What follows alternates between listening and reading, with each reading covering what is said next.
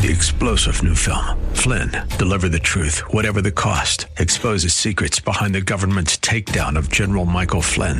Flynn knew what the intel world had been up to. He ordered the first audit of the use of contractors. This set off alarm bells. He told the truth. He was the most dangerous person for Donald Trump to hire. They had to get rid of Flynn. Flynn, deliver the truth, whatever the cost. Available now. Watch it today. Go to salemnow.com. Salemnow.com.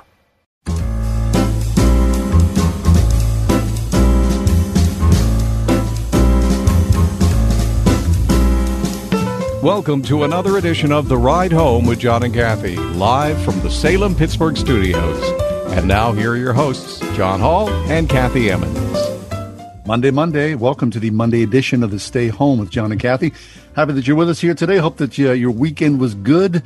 Kath, um, welcome. I hope that you had a little rest and relaxation. How are you? It was the most gorgeous weekend. I mean, Wasn't it, this though? weather we're having, I just, I'm not worthy of it. It's so perfect. Oh, no, you're worthy of it. I mean, Oh, everybody likes a nice you. day. It's right? kind. It's wonderful. It's fabulous. Yeah. Yeah. So I've enjoyed it a lot. In fact, I've been thinking about maybe taking a trip. What? Really? Like, like in a, you gonna get in the car or uh, an airplane or a, a bus trip? here's the thing, John. You know, I've got two kids who are not not able to work this summer because jobs are so hard to come by. Mhm. And so we thought, well, if we're going to go on a family vacation, this has got to be the summer to do it, schedule wise, Sure. But I don't want to climb on an airplane, and I don't think I'm doing Greyhound. No, no. I, No. I think I'm done with that in my life. A train is a fine option in a normal time, except I don't think I want to do it now. Yeah. So the term RV came up. RV, a Uh-huh. recreational vehicle. Yeah. Uh-huh. I mean, uh, you know, you can. Well, we've got a couple of options as always, right? Uh, you can. Me you can- personally have a couple yeah, options. co- yeah. I mean, All right. If you got two million dollars, you can Okay. buy a tricked out RV. Yeah. Two million dollars. Mhm. Or you can rent an RV by the week or perhaps a month. All right. Okay. Now I will say I have less than two million, so that's probably a good place to start, just so that you understand that. Okay. So you can rent sort of a upper end. Uh, it's not like a Volkswagen bus, but it's kind of on that same vein. That it's that Um, same size. Maybe a little bigger than that. It fits a bed. Here- here's the deal. Um, there's an there's a group called Outdoorsy, which is a peer to peer RV rental platform, which is kind of like uh, Airbnb. What Airbnb is to homes. Yeah. This uh, Outdoorsy is all about RV rentals. Okay. So you, I'm looking at this article from uh, the Wall Street Journal last week, and one of the guys who's talking about renting an RV, like we are, said he had his eye on a one of a kind 1940s teardrop style camper, which was built on an Arizona Air Force base, and according to his listing, quote, used to fetch hot air balloon baskets after flights. Now it rents for just ninety dollars a night. It's 12 feet long. The pale green air conditioned trailer still fits a full size bed and a library in its cedar lined interior. From beneath its hatch is a compact kitchen outfitted with a, outfitted with a Coleman camp stove and an AeroPress coffee maker. To pull the thing, the RV's owner will even rent you a 2019 Taco- Toyota Tacoma For an additional charge. for $155. Okay. No, night. wait. Now let's just stop where we are right now. Mhm. Okay. Because we're into hotel territory financially. Sure. So if we're into the same dollar value for hotel, I have zero interest in RV. Why? Because it's a matter of safety, Kath. Your everything is self-contained, so you don't have to hang out and you know mingle. You know, okay, it might be a matter of safety. Okay, so it is a matter of safety. But uh, listen, John, I'm a, you know me. If I'm going to be in an RV, I want to feel like I'm getting a good deal out of it. Otherwise, I'd rather be at the Hilton. right. Although I, I've never traveled with an RV, and I would kind of just like to feel. I mean, you see those things on the on the turnpike. I mean, they're apps. Some of them, they're just gigantic. They're like tour buses, and there's Listen, don't you feel like if you hit them like the tiniest bit on their bumper, that thing would spin over and fall over, and it just seems profoundly unsafe to me. I don't think so. No, I don't think it's unsafe. Oh, I bet I, I think, think- it is. I think it's big. I think it takes a lot of guts to drive one of those things, right? I don't know if I have that. Yeah. I, you know, I wonder if, you know, you rent something that big if they provide you with a tutor. let's go out and drive The around T for a couple or the uh, T U D O R? T-U-T-O-R. Someone who can do my, my interior design No, in no, a classic tutor, fashion. You know, tutor, Oh. not the tutor, tutor. hmm Um, you, this peer to peer No. thing, I think, sounds like the way to go. No, you can I'm rent not, an I, RV. decide, I decided in the last five minutes listening to you, I'm not doing it. All right. Well, listen. Would you do it? Oh, yes, in a hot minute. Would you really? hmm Yeah, happily. I think it's like a great adventure. Uh, I've got a niece and uh, her husband who recently, Oh, I know about your niece and her husband. That was a terrific thing they did. they're still going. Are they really? They went around the world. When the pandemic hit, they came back. They stayed with my sister in Virginia. Then they bought a Toyota Sienna minivan used.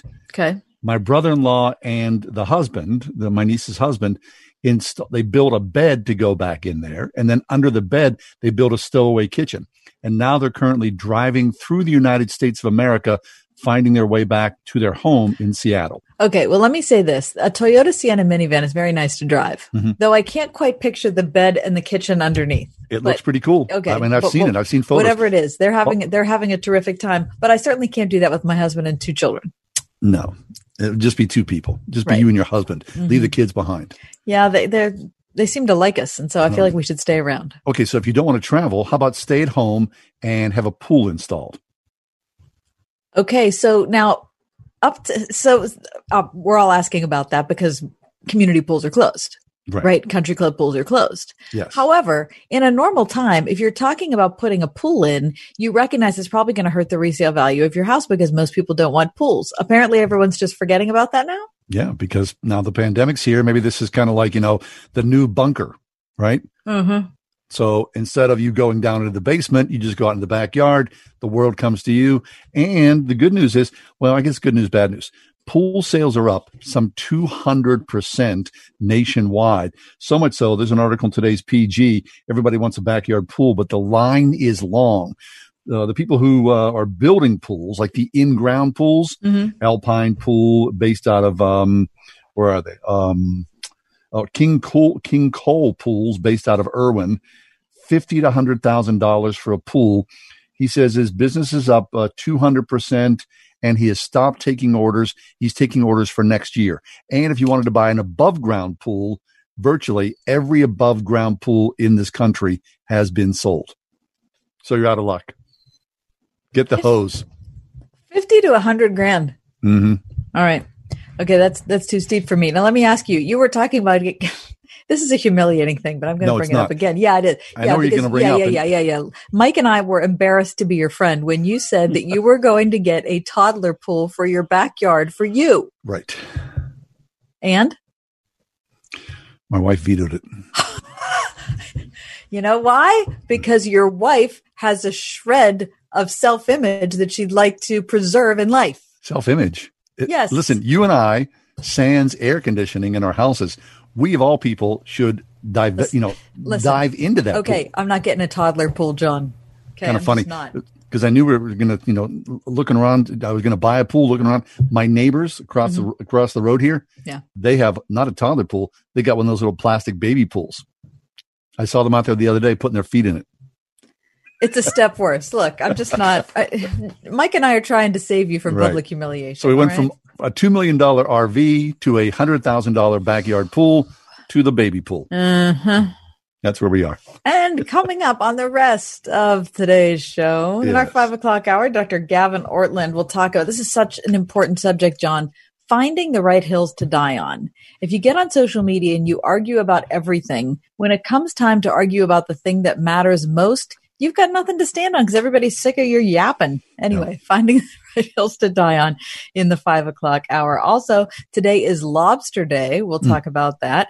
And uh-huh, and coming up next this week in the nation's capital, the president will hold his first rally in three months amidst all the racial tension going on in the United States. So it should be interesting. There's a lot to talk about with Greg Clugston next on the Monday edition of The Ride Home.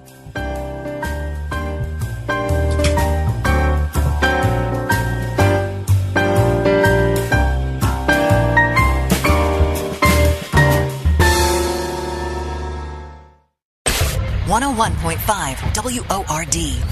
Had your family ever faced hunger at a level where their life was at risk or had little or no access to clean drinking water? For children in the countries of Malawi, Zambia, and Uganda, it's a battle they face every single day.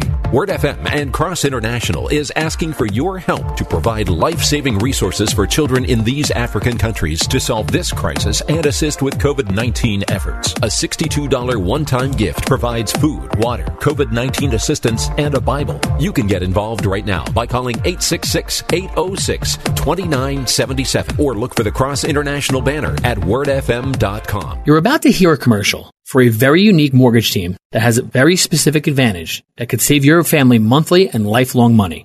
Two things you should know. One, we were started by a dad and his son and his wife and his sister-in-law, and we've grown to be a faith-focused mortgage team that's helping families across the U.S. We're faith and family at our core, and we don't hide it. Two, we've still stayed fairly small, on purpose. We're only about a couple dozen people, a makeup that we believe lets us truly know every person that calls. But we also have a big advantage. Our company is a direct lender, which means our company gets to use its own money and make its own decisions within its own walls. A reality that often allows us to get you a better rate, which could save you monthly and lifelong money.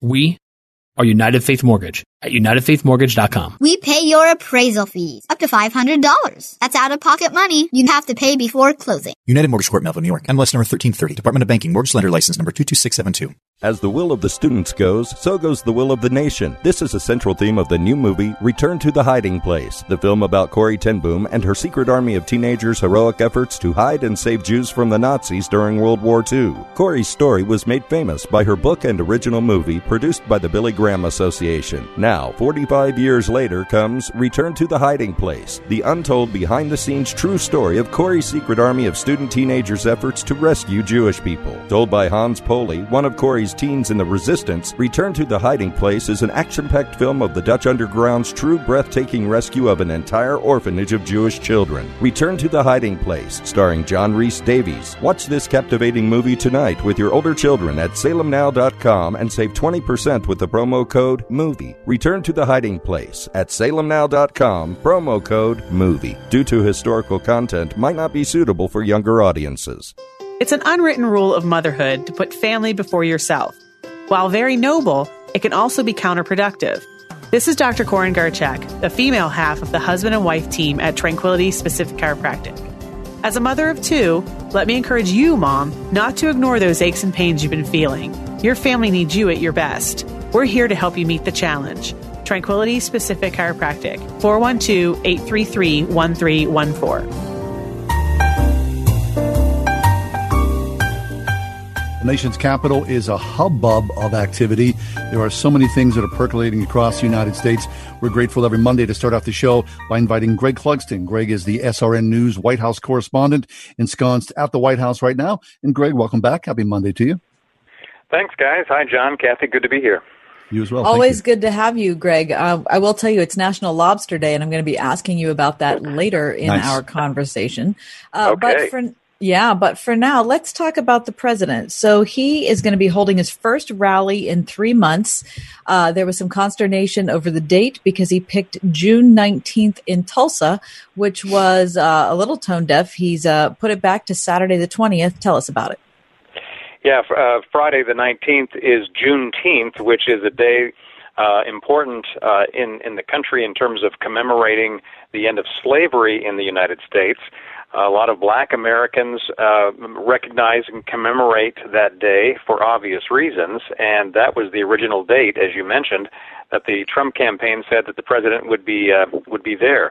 Uh, Tulsa on June uh, 10th, uh, nearly 100 years ago, is also the site um, and date of um, of, a, of a tragedy in terms of uh, really a massacre of black Americans. And so there was a lot of history on that date in that same city, Tulsa.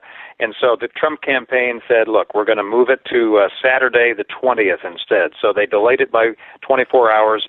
And uh, the Trump campaign and the president said, look, they had, they had heard some feedback and they, they just wanted to be respectful, and they went ahead and changed the day by one day.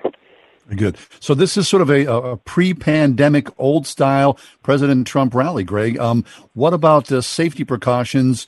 Uh, will masks be enforced? Will people be having their temperature taking? What about what about all those uh, particulars? Yeah, in fact, the president and the vice president and some members of his administration um, just finished uh, a roundtable discussion, and reporters were in the room uh, at the White House just a few minutes ago, and that was one of the questions that the president and the vice president addressed. We still don't know we don't know all the particulars yet, John, but there will be um, safety screenings that will be going on, um, um, probably at a minimum temperature checks for all of the people uh, entering the arena to be there for the rally in Tulsa on Saturday.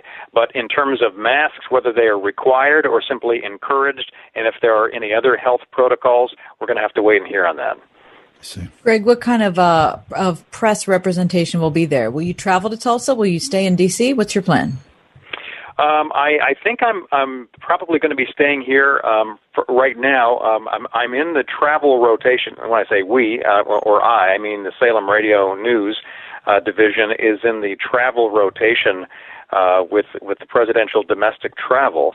Um, and so um, we're still ironing out the, the details. I don't believe it's essentially our turn because it's on a rotating basis uh, to, uh, to to attend with the president. But there will certainly be a press contingent there of both local and national media uh, covering the event and whether there are, you know, obviously for, for the reporters who travel with the president on Air Force One, there are health protocols, there are COVID tests, temperature scans, that kind of thing mm-hmm. that are happening every day, whether the president's at the White House or whether he's traveling. So at least the press corps that travels uh, will, will have those uh, safety, you know, go through those protocols, but at the same time, anybody uh, who's in a building with 20,000 or so people is going to be put at some uh, greater risk than they would if they weren't inside a building with 20,000 people.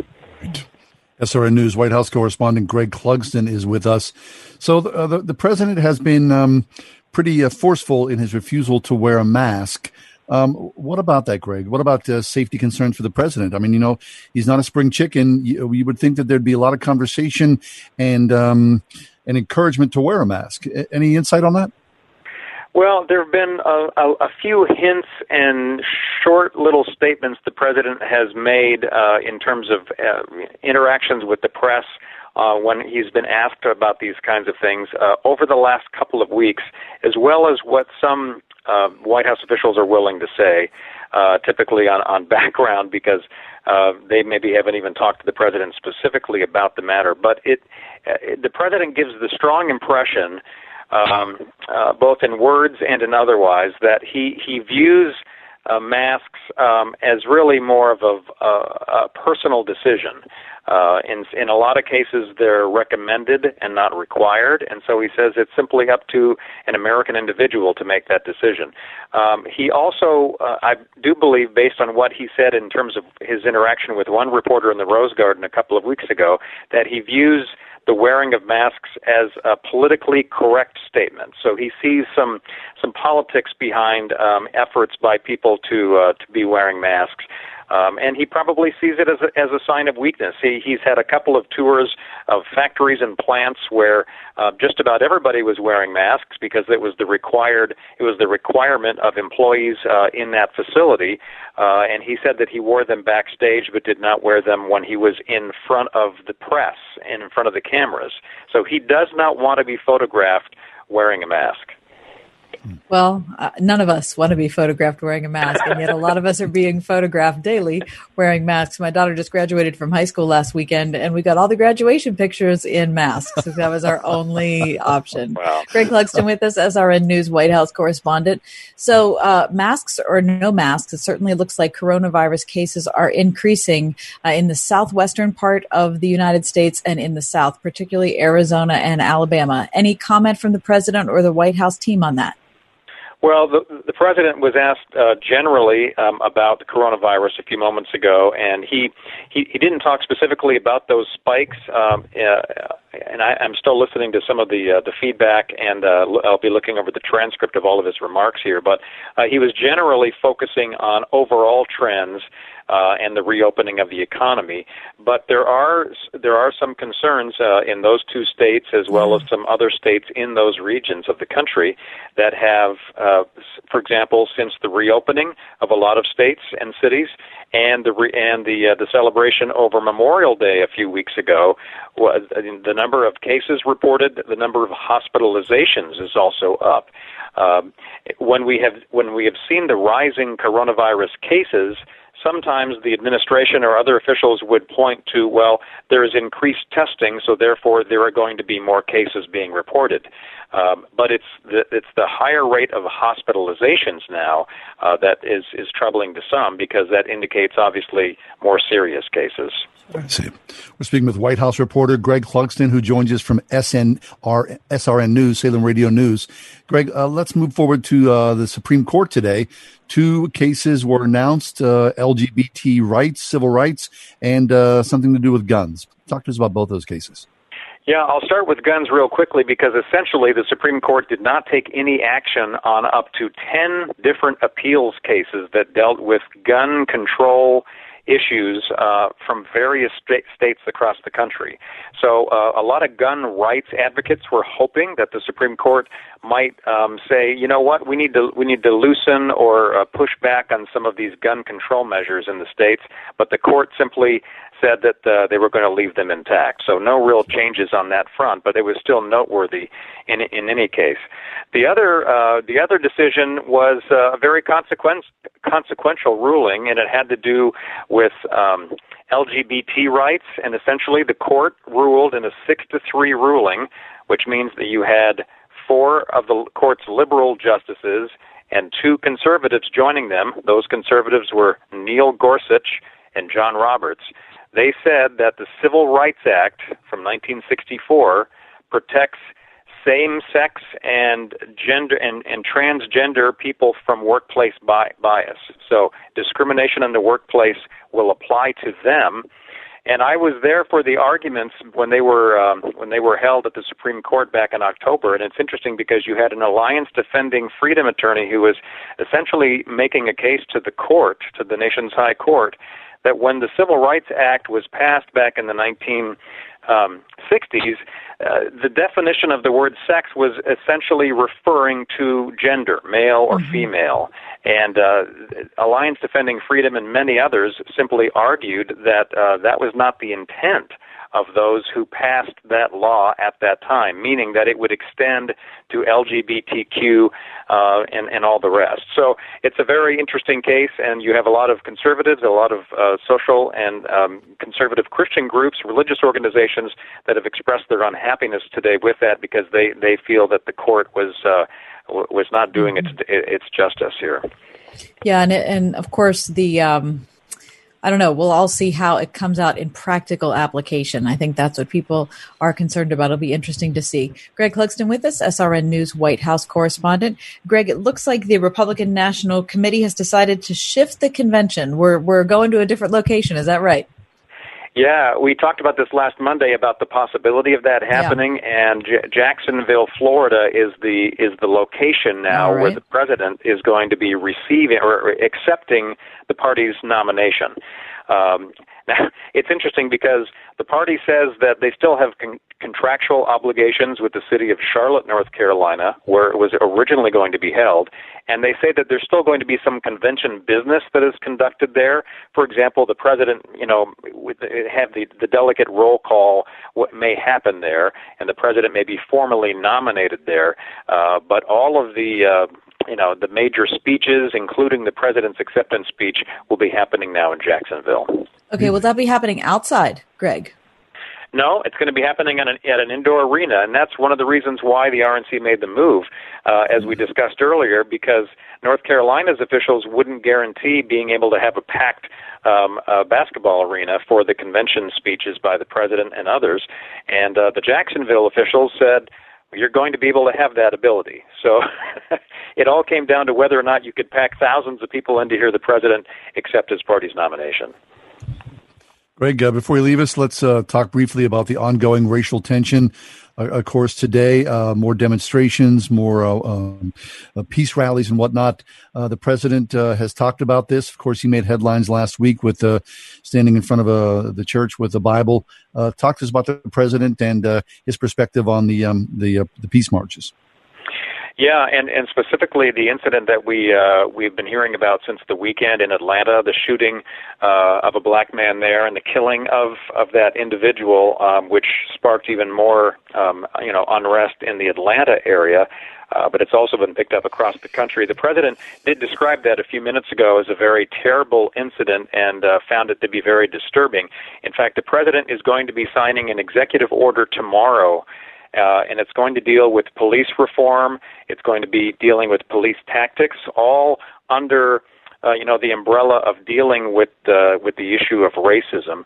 And so uh, he was he was essentially saying that uh, he's going to still be emphasizing law and order, but he also wants to make sure that this is about justice and safety. So he said that's the overall goal of his uh, police reform executive order. And this, uh, he said, could also be something that is uh, in addition to whatever Congress may decide uh, to pass in terms of legislation. But the White House is taking action, and we'll hear more about that from the president tomorrow. Very good. All right, great. Now, before you leave us, we have to talk lobster because it is National hmm. Lobster Day. Greg, do you enjoy yourself some lobster? You know, I'm not a I'm not a huge lobster fan. Mm-hmm. I, I don't I don't hate it, but uh, it's not my first choice. Okay. All right. So if I asked you your favorite place for getting lobster, it'd be kind of silly because you don't really care. Well, besides Red Lobster, right? I mean, mm. yeah. I'm sorry, we can't accept that answer. The seafood I, I lover in you, Greg.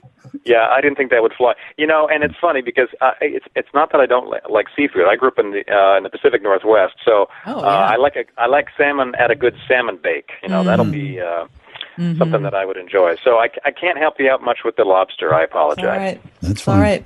We do well, what we can, Greg. Thank you so much. We'll be in touch whenever it's uh, salmon day, Greg. Thanks, guys. Thank you. Greg Clugston, Salem Radio News.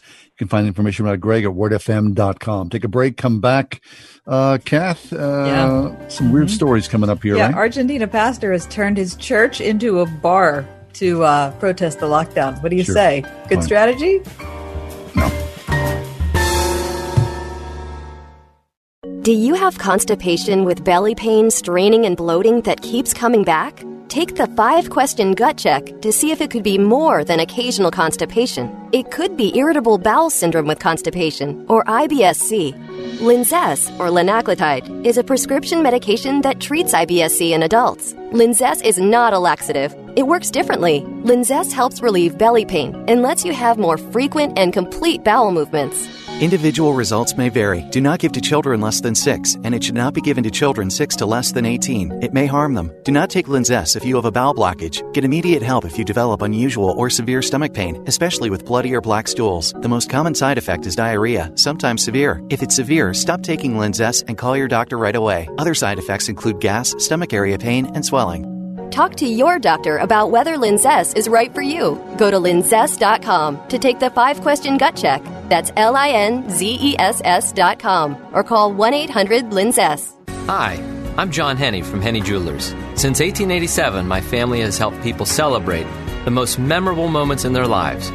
We are rooted in faith and commit to doing the right thing again and again. We believe in the covenant of marriage and use our To Have and To Hold program to encourage couples as they prepare to spend the rest of their lives together.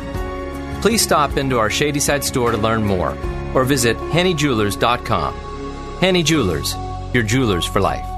Greater Pittsburgh Plumbing, Heating, and Cooling, a partner you can trust in times of need, featuring 24 hour emergency service. From plumbing, heating, cooling, and trenchless sewer repairs, Greater Pittsburgh Plumbing, Heating, and Cooling has been a trusted name for over 35 years when it comes to helping you solve household problems and concerns. Visit greaterpghplumbing.com or call 412 223 2560. Greater Pittsburgh Plumbing, Heating, and Cooling at greaterpghplumbing.com. Hey, are you guys open? Yeah, yeah, we are. Come on in. As businesses reopen across the nation, is your business prepared for what comes next? Salem Surround can help. COVID 19 brought America's thriving economy to a screeching halt. But now, local businesses are getting back to normal. Are you ready for the return to business and all that pent up consumer demand? Contact Salem Surround. Learn more by logging on to surroundpittsburgh.com. Surroundpittsburgh.com connecting you with new customers. With thousands of locally owned Napa stores across the nation, chances are that wherever you call home, they do too. So whether you stop by your local Napa Auto Parts store, a Napa Auto Care Center, or visit Napa online, you can count on Napa Know How. We are everywhere on your radio at 101.5 WORD FM Pittsburgh, at wordfm.com, the Word FM mobile app, iHeart, TuneIn, and at radio.com.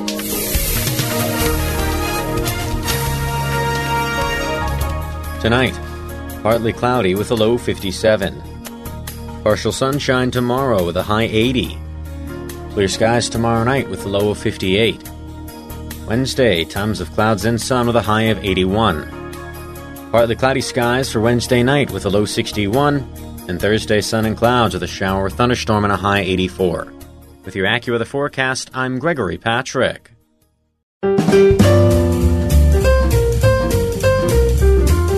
All right, so, you know, people who are churchgoers are responding differently to the lockdown regulations, I would say. You know, there's a spectrum of people. I would say perhaps the Orthodox priest, the Roman Catholic priest, a little more willing to just go along with what the government says and safety regulations that have been laid out. Like the closer you go on the evangelical spectrum, you get like crazier behavior like you know don't tread on me. Don't tell me what to do and you know keep your government out of my church. Well this guy in argentina has not only kind of veered in that direction but he's using some serious strategy as well. Also, okay so argentina has a ban on church services for over 10 people okay? However at the same time argentina has just recently opened restaurants and bars. So see, that's this the same thing as the United States, right? Yeah. You can So- congregate in a bar and a restaurant, but you can't go to church. well you can you can go to church here You know, you know, pre this opening. Yeah. Oh, pre this opening. Yeah. Yeah. yeah, yeah, Well, so they're not, you know, if they have more than 10 people, they're not allowed to go. So this evangelical pastor decided uh, to set up bar tables inside the Comunidad Redentor Evangelical Church in the city of San Lorenzo. I'm laughing just because sometimes you just have to laugh. Okay. And pastors who were dressed up as waiters, John, carried Bibles on their trays Hmm. okay, in a mock service to get around Argentina's coronavirus lockdown, which prohibits more than 10 people in houses of worship, but of course has opened the bars. Daniel Cataneo, the pastor, said, quote, We are standing here today dressed like this. Carrying Bibles on trays because it seems this is the only way we can serve the word of God. He said, We have, quote, opened up a worship bar. Wait, no, wait. So are they actually serving alcohol? No. Oh, They're not serving alcohol. They're just acting like it's a bar, but without the alcohol, which means it's not really a bar. I but, see. Sure. You know, anyway, um, the province of Santa Fe has a very low number of cases, according to USA Today, where I'm reading from, and has reopened bars, but churches still subjugated to rules of 10 people or less. Uh, the pastors also announced a drive-in worship to circumvent the ban. John, how do how do you feel about turning churches into bars during lockdown? Do you, do you have a comment or an opinion on that? The phrase that you just said, the worship bar.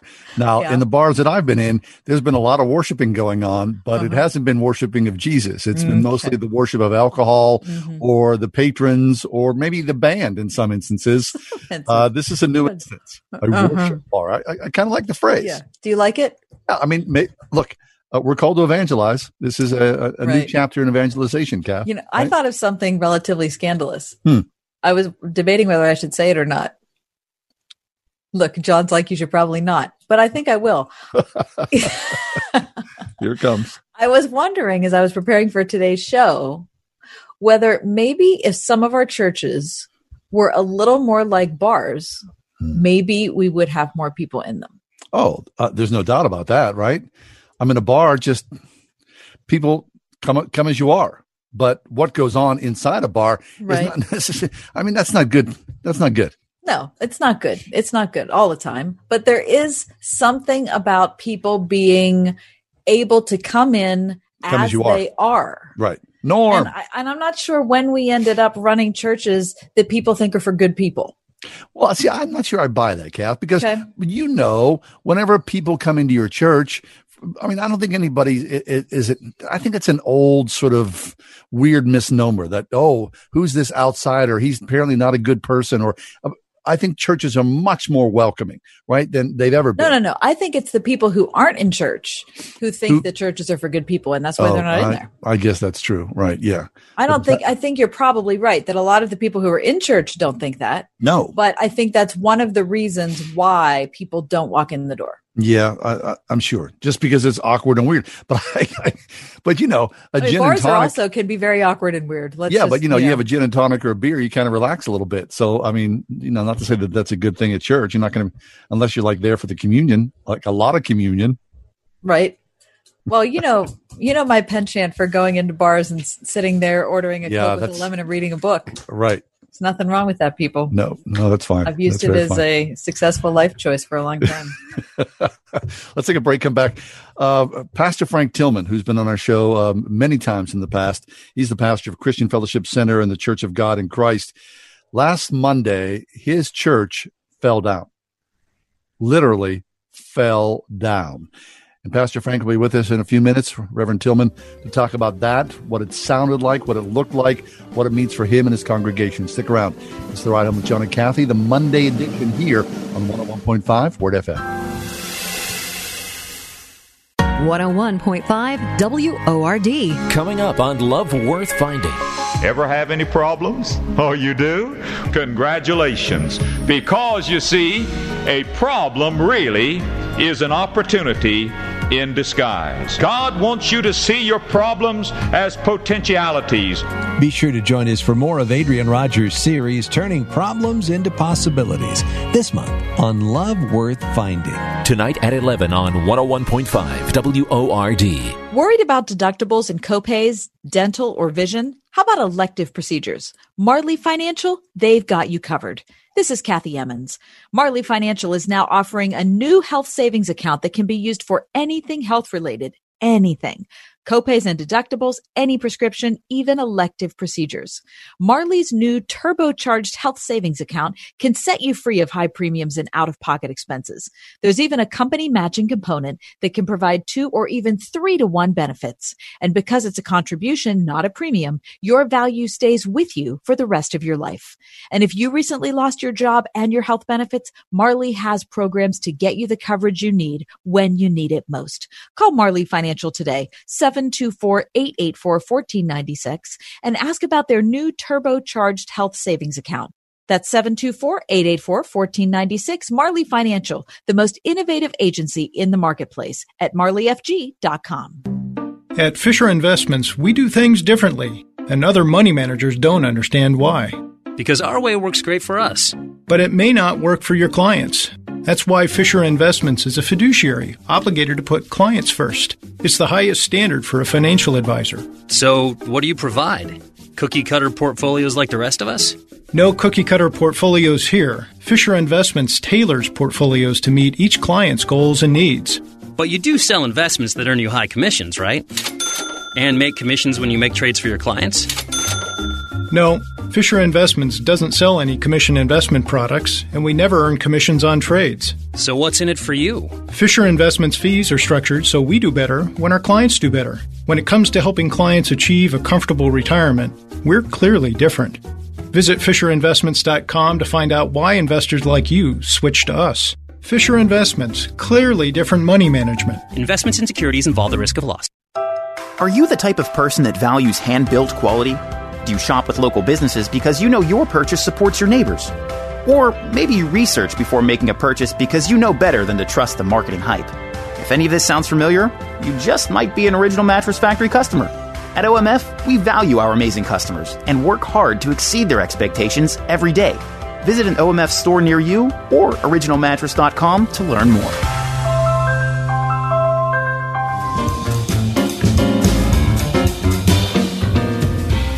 Pastor Frank Tillman is with us. Pastor is the pastor of the Christian Fellowship Center and the Church of God in Christ. Last Monday, uh, a cataclysmic event happened at the church. Here to talk to us about that is Reverend Tillman. Frank, welcome back to the show. How are you, Pastor? God bless you. Doing well, thank you. Good. Frank, tell us what last Monday was like for you. What happened? Well, Monday at 4.30, I got a call. Uh, no, I'm sorry. Yeah, it was at 4.30. It, it happened at, at 12.30, but I got a call at 4.30 letting me know that uh, one of my neighbors who's next to the church uh, felt like he heard an explosion. It happened at 12.30 on uh, the June the 8th. And uh, when I got there, it was about half an hour later, and the roof uh, caved in. It, it just collapsed. And uh, there was a large portion of bricks was out on the street on McClure Avenue, as well as on the side of the property.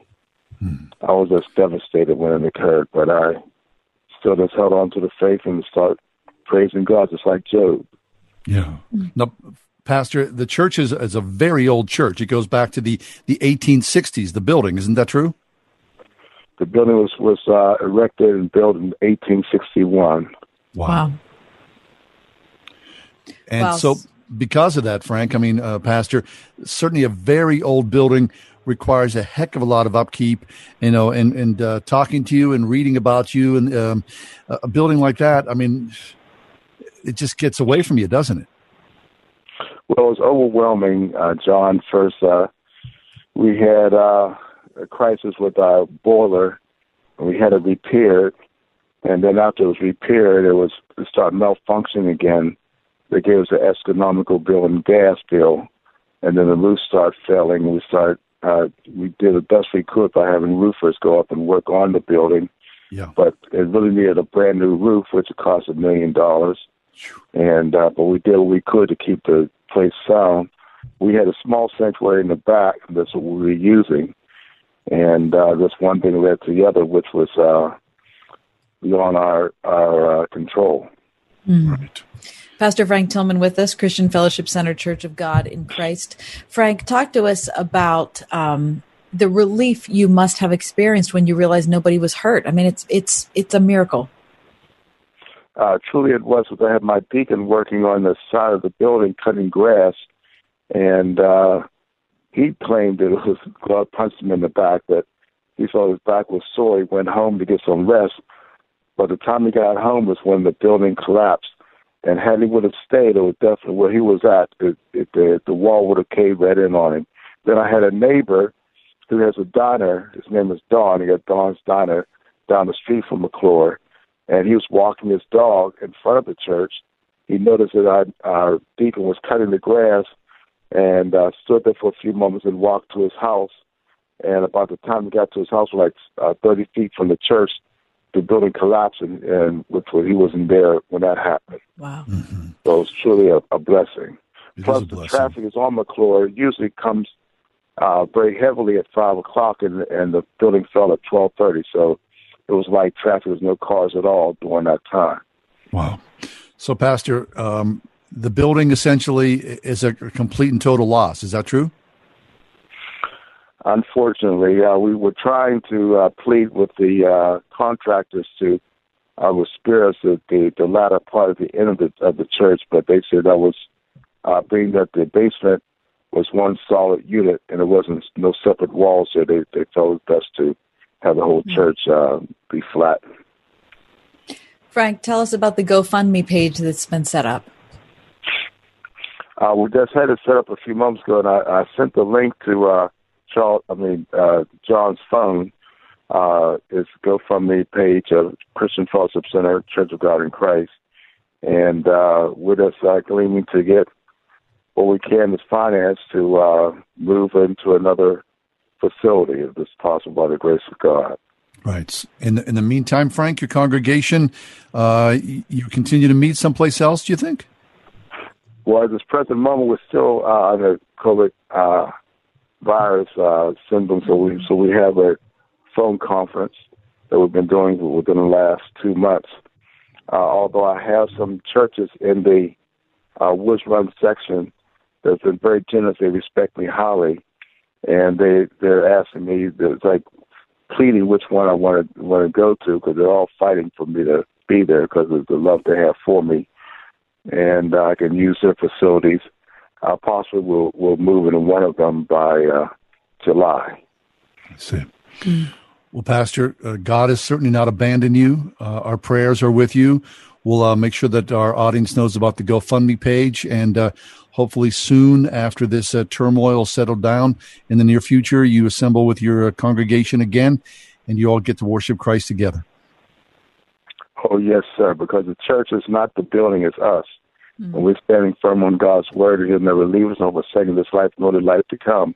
And for we know all things work together for good to them who love God, to them who are called according to his purpose. Because I'm just steadfast and just knowing that he has not given us a spirit of fear, but a love, power, and a sound mind. So this person said, Mark, will you say unto me, Well done, my good and faithful servant. Amen. Pastor Frank Tillman joins us, the Christian Fellowship Center and the Church of God in Christ. Pastor Tillman, God bless you, sir. God bless you, my dear brother. We'll we'll keep on listening to you and Kathy on the line. You're enjoy me every time I ride down the highway. I'm into that. Bye, Thank Frank. you, Frank. We'll take a break, come back. Uh, we've got a lot more ahead. Stick around. It's the Ride Home with John and Kathy here on 101.5 Word FM. Be back in just a minute.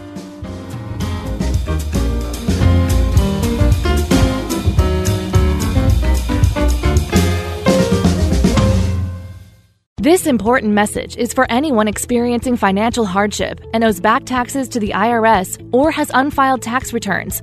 Recent events have caused massive job layoffs and financially burdened millions. While tough times will go away, the IRS won't. At Community Tax, we're on top of evolving IRS collection policies that could make it easier to resolve tax problems and dramatically lower monthly payments. If you're facing a serious loss of income, you may qualify for IRS hardship programs that may lower your monthly payments or provide dramatic tax savings. For taxpayers who owe less than $250,000 and are in a payment arrangement with the IRS, new guidelines could lower your payments substantially. Community Tax has decades of experience helping taxpayers with IRS collections. So call our helpline today for your free consultation and learn what programs you qualify for. Call 800 500 5588. That's 800 500 5588. 800 500 5588. At Fisher Investments, we do things differently, and other money managers don't understand why. Because our way works great for us. But it may not work for your clients. That's why Fisher Investments is a fiduciary, obligated to put clients first. It's the highest standard for a financial advisor. So, what do you provide? Cookie cutter portfolios like the rest of us? No cookie cutter portfolios here. Fisher Investments tailors portfolios to meet each client's goals and needs. But you do sell investments that earn you high commissions, right? And make commissions when you make trades for your clients? No, Fisher Investments doesn't sell any commission investment products, and we never earn commissions on trades. So, what's in it for you? Fisher Investments fees are structured so we do better when our clients do better. When it comes to helping clients achieve a comfortable retirement, we're clearly different. Visit FisherInvestments.com to find out why investors like you switch to us. Fisher Investments, clearly different money management. Investments in securities involve the risk of loss. Greater Pittsburgh Plumbing, Heating, and Cooling, a partner you can trust in times of need, featuring 24 hour emergency service. From plumbing, heating, cooling, and trenchless sewer repairs, Greater Pittsburgh Plumbing, Heating, and Cooling has been a trusted name for over 35 years when it comes to helping you solve household problems and concerns. Visit greaterpghplumbing.com or call 412 223 2560. Greater Pittsburgh Plumbing, Heating, and Cooling at greaterpghplumbing.com. Moms sure do wear a lot of hats, and these days she's wearing a few she hadn't expected, like homeschool teacher, mask maker, hand washing enforcer, social distance shopper, toilet paper finder, parent checker inner, screen time negotiator, personal space administrator, and make sure everyone's happier, safer, er, and healthier. Er. And to help you appreciate her, Trinity Jewelers is now open. Like hats, the best gifts are unexpected at trinityjewelers.com.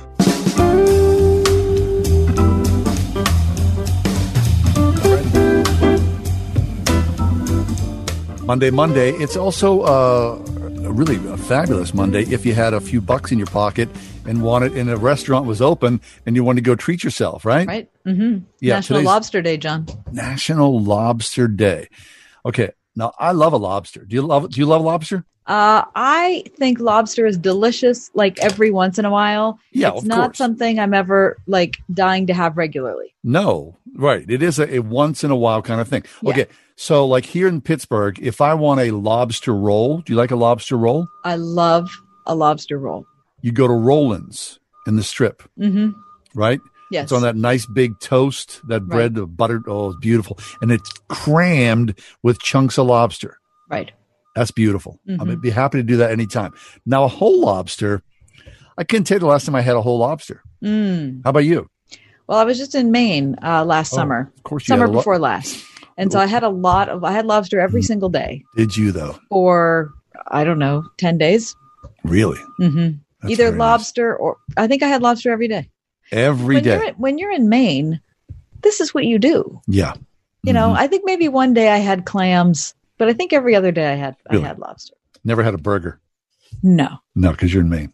Did you have No, 'cause you're blueberries when you were in Maine as well? I did have a lot of blueberries. Uh-huh, yeah, a blueberry lot pancakes. of blueberries. Yeah, it of was course, yeah. delicious. It was fabulous. Blueberry coffee cake Mm-hmm. was a special favorite of mine. Right. Okay. Mm-hmm. So uh, my first real job as a kid was a busboy at Poli's. Right, Squirrel Hill, Right. Murray Avenue. And the busboys would live for this. This happened rarely that someone would order a lobster and they found it not to their liking for some crazy reason, or they chose not to finish the whole lobster. Don't even tell me that you guys ate the rest of the lobster they didn't eat. Of course we did. Are you kidding me? I was 16 years of age, Kath. You kidding me? That's me? wrong. That is I- I wrong. was That is unsanitary, John. you, I was a busboy. You bring it back to the kitchen. You go, hey, that lady out there didn't eat her lobster, man. We'd be on there like a swarm. that is hilarious. That's me wrong. that, yeah. That's sick. Okay, Really so they used to- I mean, no, it was fun. There used to be It's like you know, fine, sort of but go on. there used to be like the high end fish restaurant here in the city of Pittsburgh. Now, um, I sent you a photograph of Klein's. Yes. Remember Klein's in downtown Pittsburgh? I remember Klein's very well simply because my first date with my husband, he took me to Klein's. Did he? Yes. He wasn't fooling around. He was not fooling around, John. I mean, we only dated for two months before we decided we were getting married. So it was like, let's get to it. Really? So Klein's was an aphrodisiac for you. Well, here's the this is what he decided. He decided that he wanted to do because we had known each other a long time and I just, you know, anyway, it's a very long story. But It's a good story. but he decided he wanted to do something that we could repeat on a regular basis. So every year we could go to Klein's for dinner. right. We would go up on the bluff at Duquesne and look at the beautiful city, the south side in the city. Yeah. And then we could go see the Nutcracker. And within one month, Klein's closed. Mm. And then they built the jail so that you Mhm. can't stand on the bluff anymore and look at the south side. And we were Uh-huh. left with the Nutcracker. And then we thought, you know what? We don't really care about The ballet much. Nutcracker. No. Okay, fine. So yeah. the whole thing was a bust. But I appreciate the heart of it. You know. yeah.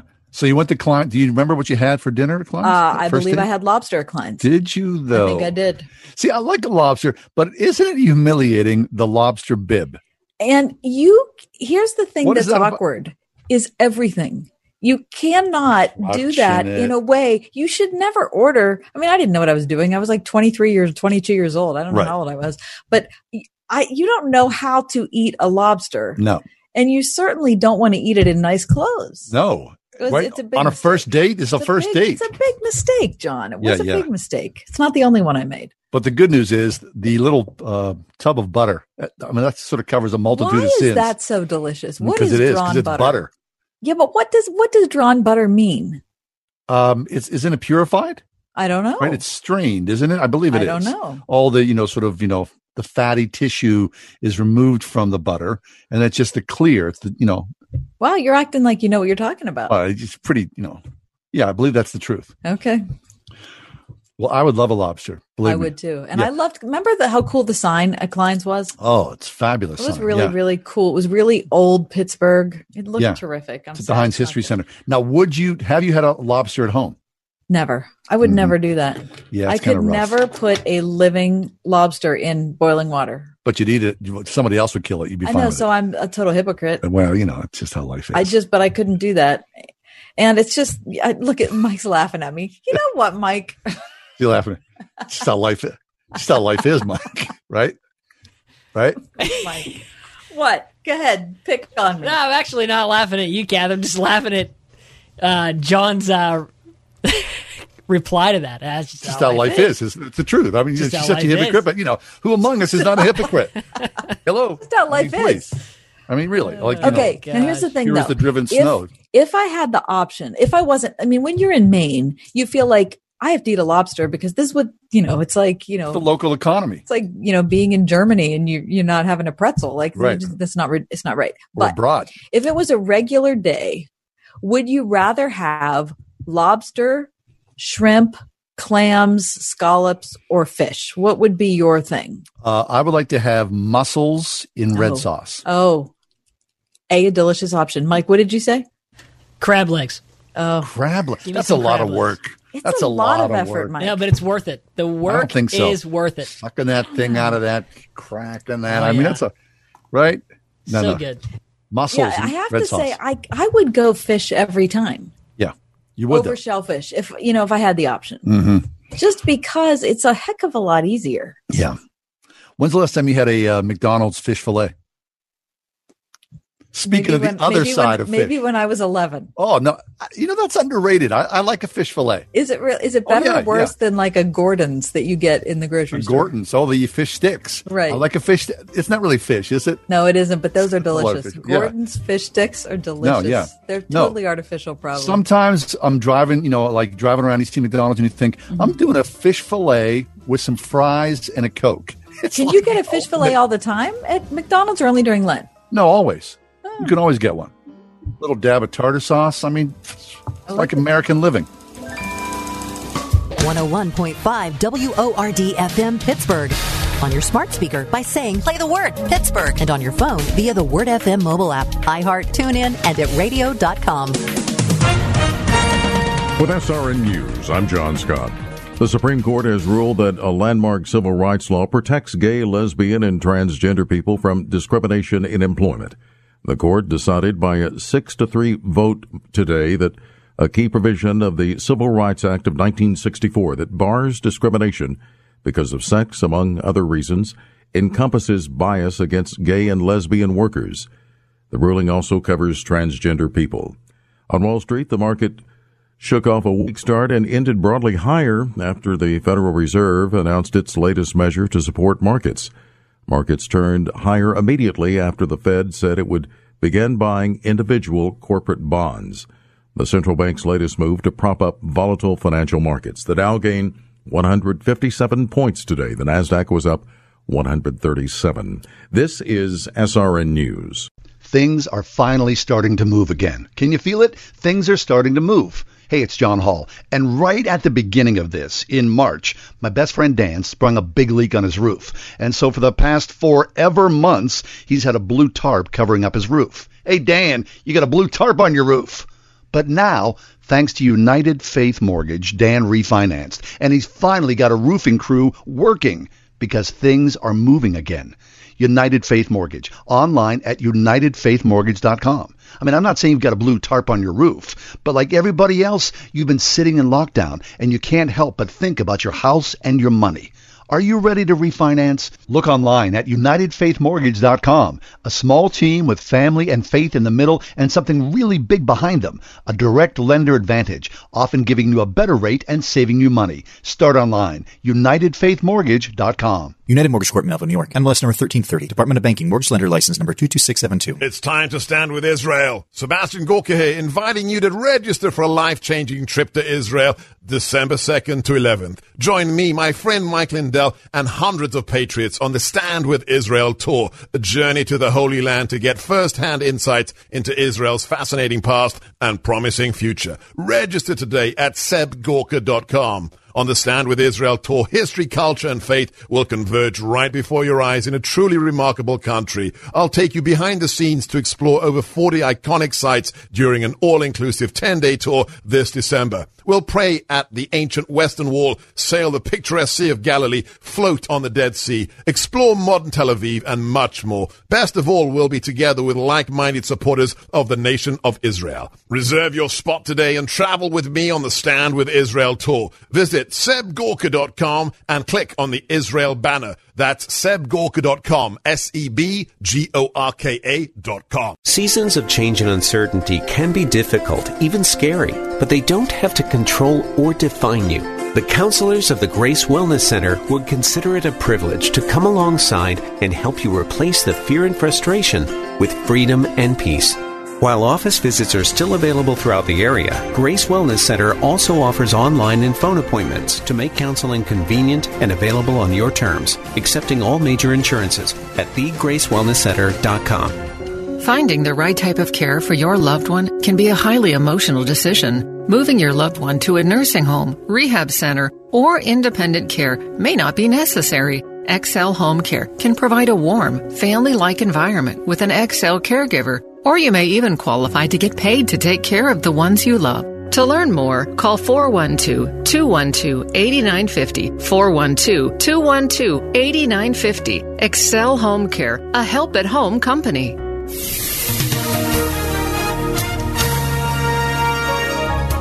Tonight, partly cloudy with a low 57. Partial sunshine tomorrow with a high 80. Clear skies tomorrow night with a low of 58. Wednesday, times of clouds and sun with a high of 81. Partly cloudy skies for Wednesday night with a low 61.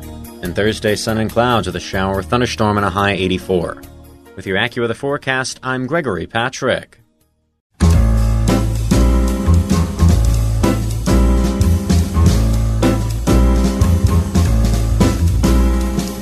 Welcome to another edition of The Ride Home with John and Kathy, live from the Salem Pittsburgh studios.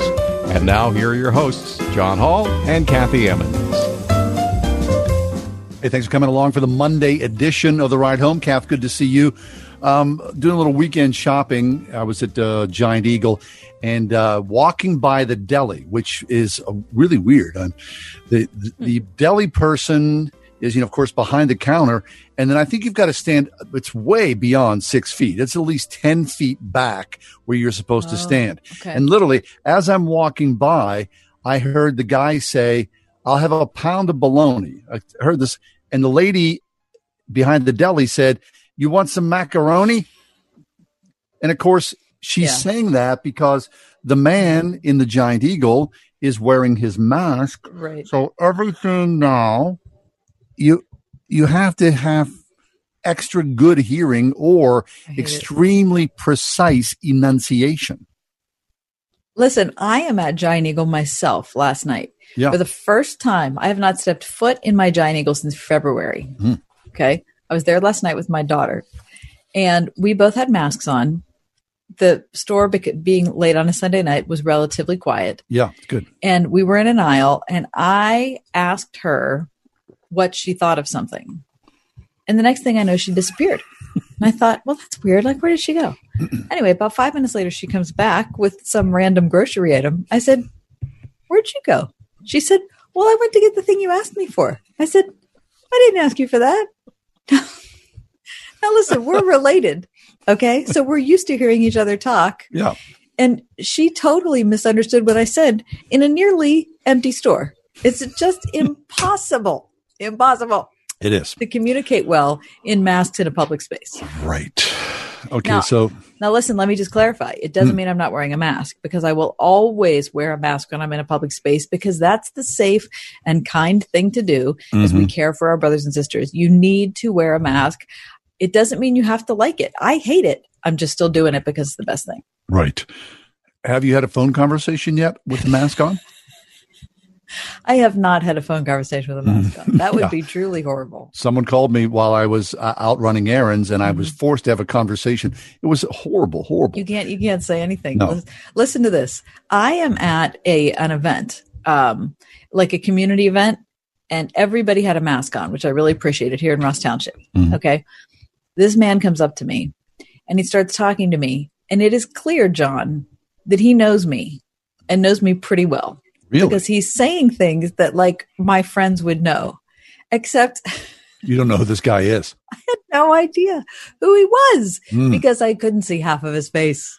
Right. Okay. And I also could barely understand what he was saying because we're outside, we're like by a busy street.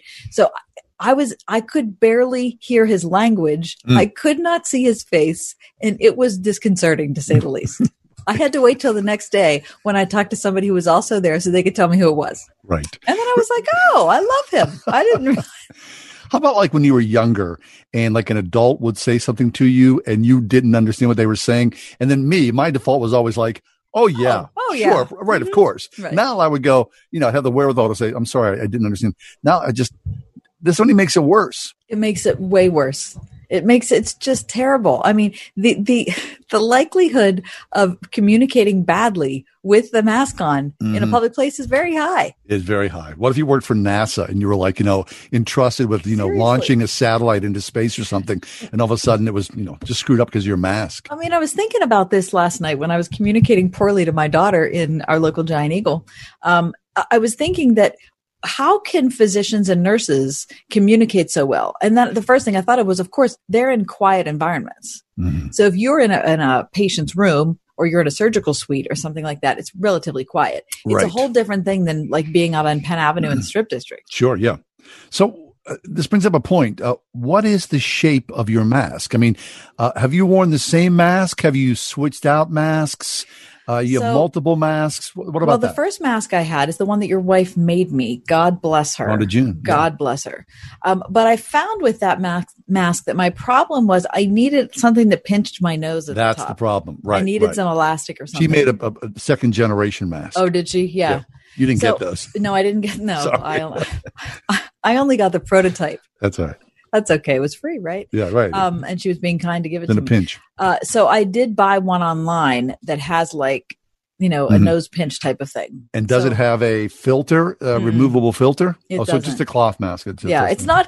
It's like canvas. It's made by a company that makes uh, backpacks, I see. and so you know, kind of a bag company. Not kind of. It is a bag company. Is it comfortable? It's not bad. It's. I I Mhm. really. I, I got one. Everybody in my family really likes it. Mm-hmm. I mean, as much as you can like a mask, because of course we all hate them.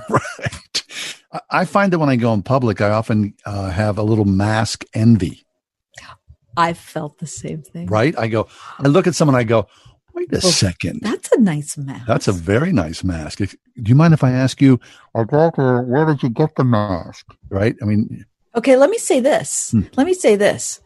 You know, there's the racial tension is high in America right now. I think we all know this, but I want to be bold and say that my African American women friends yeah. have really nice masks. They do. I mean, like very stylish. There's all Mhm. sorts of different patterns. Every time I see them, I think, oh, look, at. I wish I had that mask. You get me one of those. I just have a navy blue one. Right. I'm really, what I really want is like a, a several, like of the official, like I want like the major league mask, like the N95. Oh, I I, thought like- you meant like the major league, like you want a pirate one. Oh, no, no. I want like, you know, like, oh yeah, this is. I don't want anything that has to do with with the major leagues right now. No, of Nothing. course not. No, I'm no. so But I- disgusted with the owners and players. I'm so. Can I say this publicly, loudly? Disgusted. Of course, I pay no of attention. I pay no attention to them. I Good really for don't. you. You're happier that way. No, but I want a mask that you know looks like I just you know performed a gallbladder surgery. you know what I mean? Well, we're trying to save those for medical professionals who are actually fighting the battle. so, like you Right. going to Rite Aid is not falling in that. I'm just being category. honest. I'm just wanting to tell you that you know I, get the mask envy going thing. that's Okay, all. great. Dream on. Mhm. All right, coming up next, Brett McCracken, senior editor of the Gospel Coalition, will be with us. Exit the echo chamber. It's time to persuade. How is it that we can actually talk to each other and listen? That's next, the Monday edition of The Ride Home.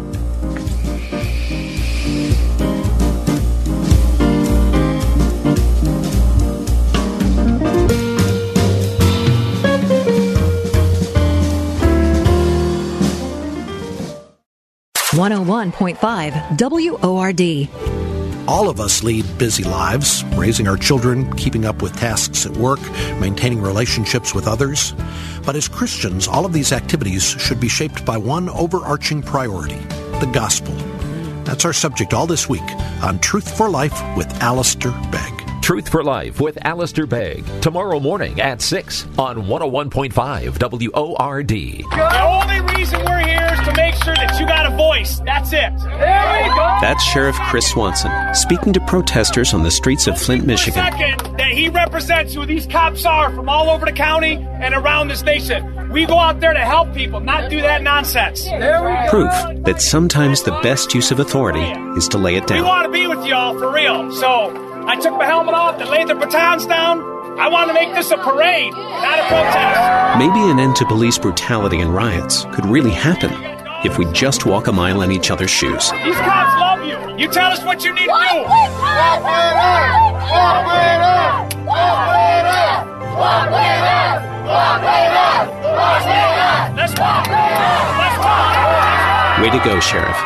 Stay positive, stay strong, and carry on. And know that at Word FM, we're listening.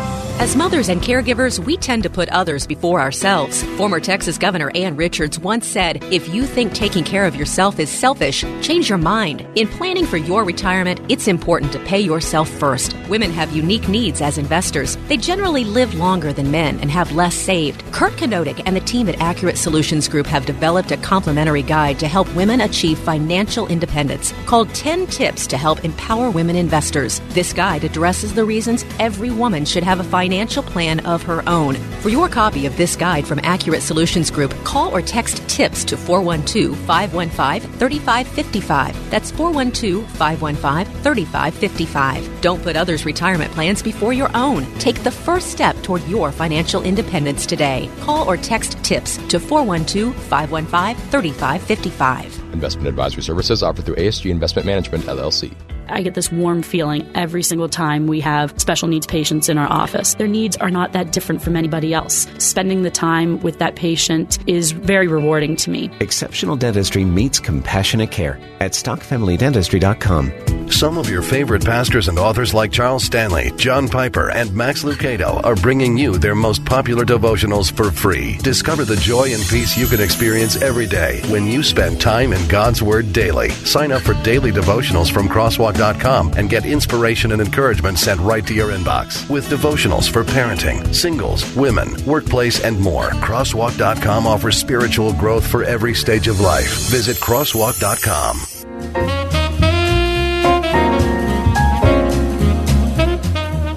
the echo chamber. Is something we've been talking about for you know a long time, and I think all of us, one form or another, even though you may deny you live in the echo chamber, Oh, you we do. do. I mean, our circles are so tiny, and of course, you know, we choose what circles we're belonging to, and it's it's just that a reverb. It comes back, and we all nod our head and go, "Yeah, yeah, yeah, yeah, yeah, yeah, yeah." The echo chamber. It's a very dangerous place to be in. Brett McCracken is with us. Brett is senior editor at the Gospel Coalition, author of Uncomfortable: The Awkward and Essential Challenge of Christian Community. Gray Matters, navigating the space between legalism and liberty, and hipster Christianity when church and cool collide. Brett, welcome back to the show. How are you doing today? Hey, great to be back with you guys. Yeah, thanks Yeah. a lot. Thanks for being here, Brett.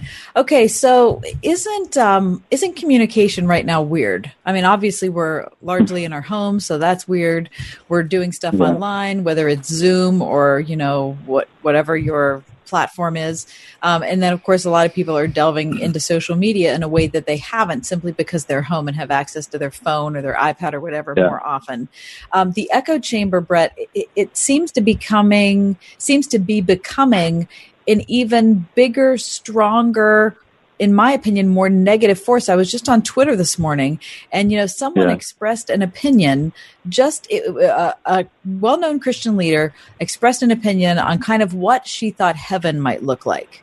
Well, I want to tell you, people were so ridiculous the in their Oh, criticism. I mean, it was like someone wondering. It was someone saying, "Oh, how great it's going to be." The next thing I know, it's like and wild animals attacking each other verbally. I mean, what in the world, Brett? Right. yeah, I mean, I think things were bad before COVID hit. Like, it's not like the echo chamber problem wasn't a problem in January and February.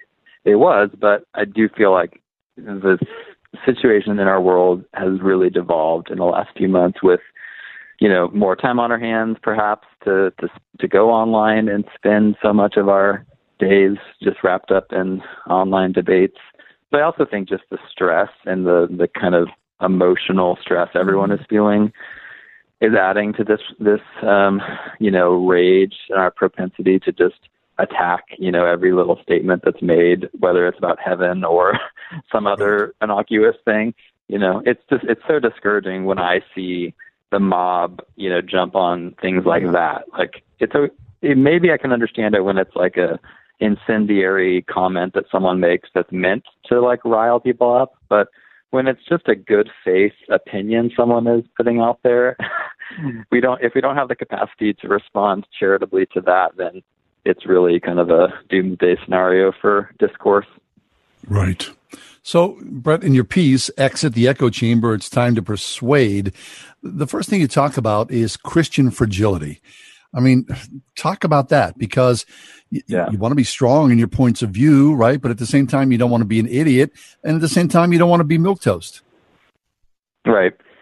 Yeah, I mean the the kind of um, the main issue I'm critiquing in the article is this idea that we've come to in our culture where you know we're we're so fragile, we're so hypersensitive that anytime someone voices an opinion or presents a fact that is at all threatening to us, um, we we shut it down. We we immediately jump to labeling them something horrible or uh, name calling. And you know, our own president does this, so he's setting the tone for our country. He, you know, any anything that he doesn't like in the news, he resorts to name calling. But I, I want to make clear in the article, it's not just you know the secular folks who are guilty of being hyper fragile and wanting to shut down a conversation. Christians are guilty of it too, and we mm-hmm. have often been so uh, worried about you know toxic ideas and kind of liberal ideas you know seeping into our homes and our our kids that we're overprotective and we we tend to want to create safe spaces of our own and um, I just don't think that's helpful um, across the board you know if we're if we're looking for truth um, as a society, and Christians of all people should be about that. We should believe that truth exists in an objective way, and we need to discover it. That's not going to be an easy thing. It's going to require kind of um, some amount of discomfort and, and kind of contending for the truth, which is inevitably going to be contentious. So we need to not be so afraid of that that we just shut down any ideas that um, frighten us. Right. Brett, talk about the line between uh, watching your doctrine closely and turning your doctrine into an idol.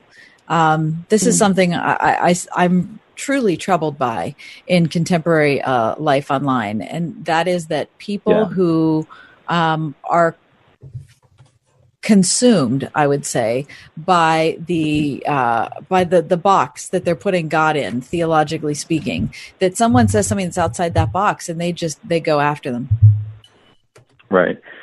Yeah i think it's a problem. You know there's i think we should be um, we should be guarding our doctrine and i think that's a biblical idea to um, kind of defend our faith and defend truth but the tone matters as well. Yeah. And um, Ray Ortlund makes this helpful distinction between what he calls um, gospel doctrine and gospel culture.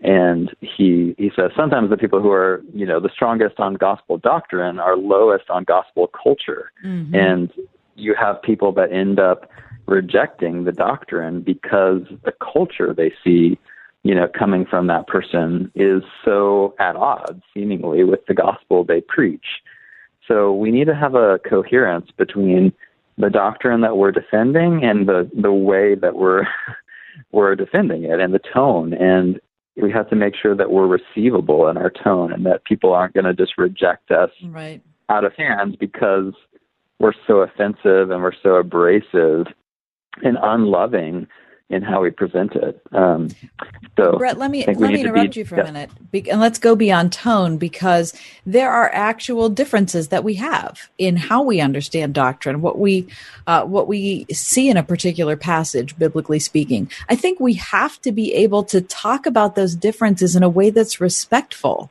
Um, so it's Yeah. not, so tone is absolutely important. And when uh, I remember when Ray, Ray tweeted that, I'm sure he said it multiple times, but I saw it pretty recently on Twitter. I really appreciated that. But there's also a, a, a willingness that we have to have to actually go further than that and say, okay, what's the argument you're making? This is how Yeah. I see it. And we have to be able to hear each other.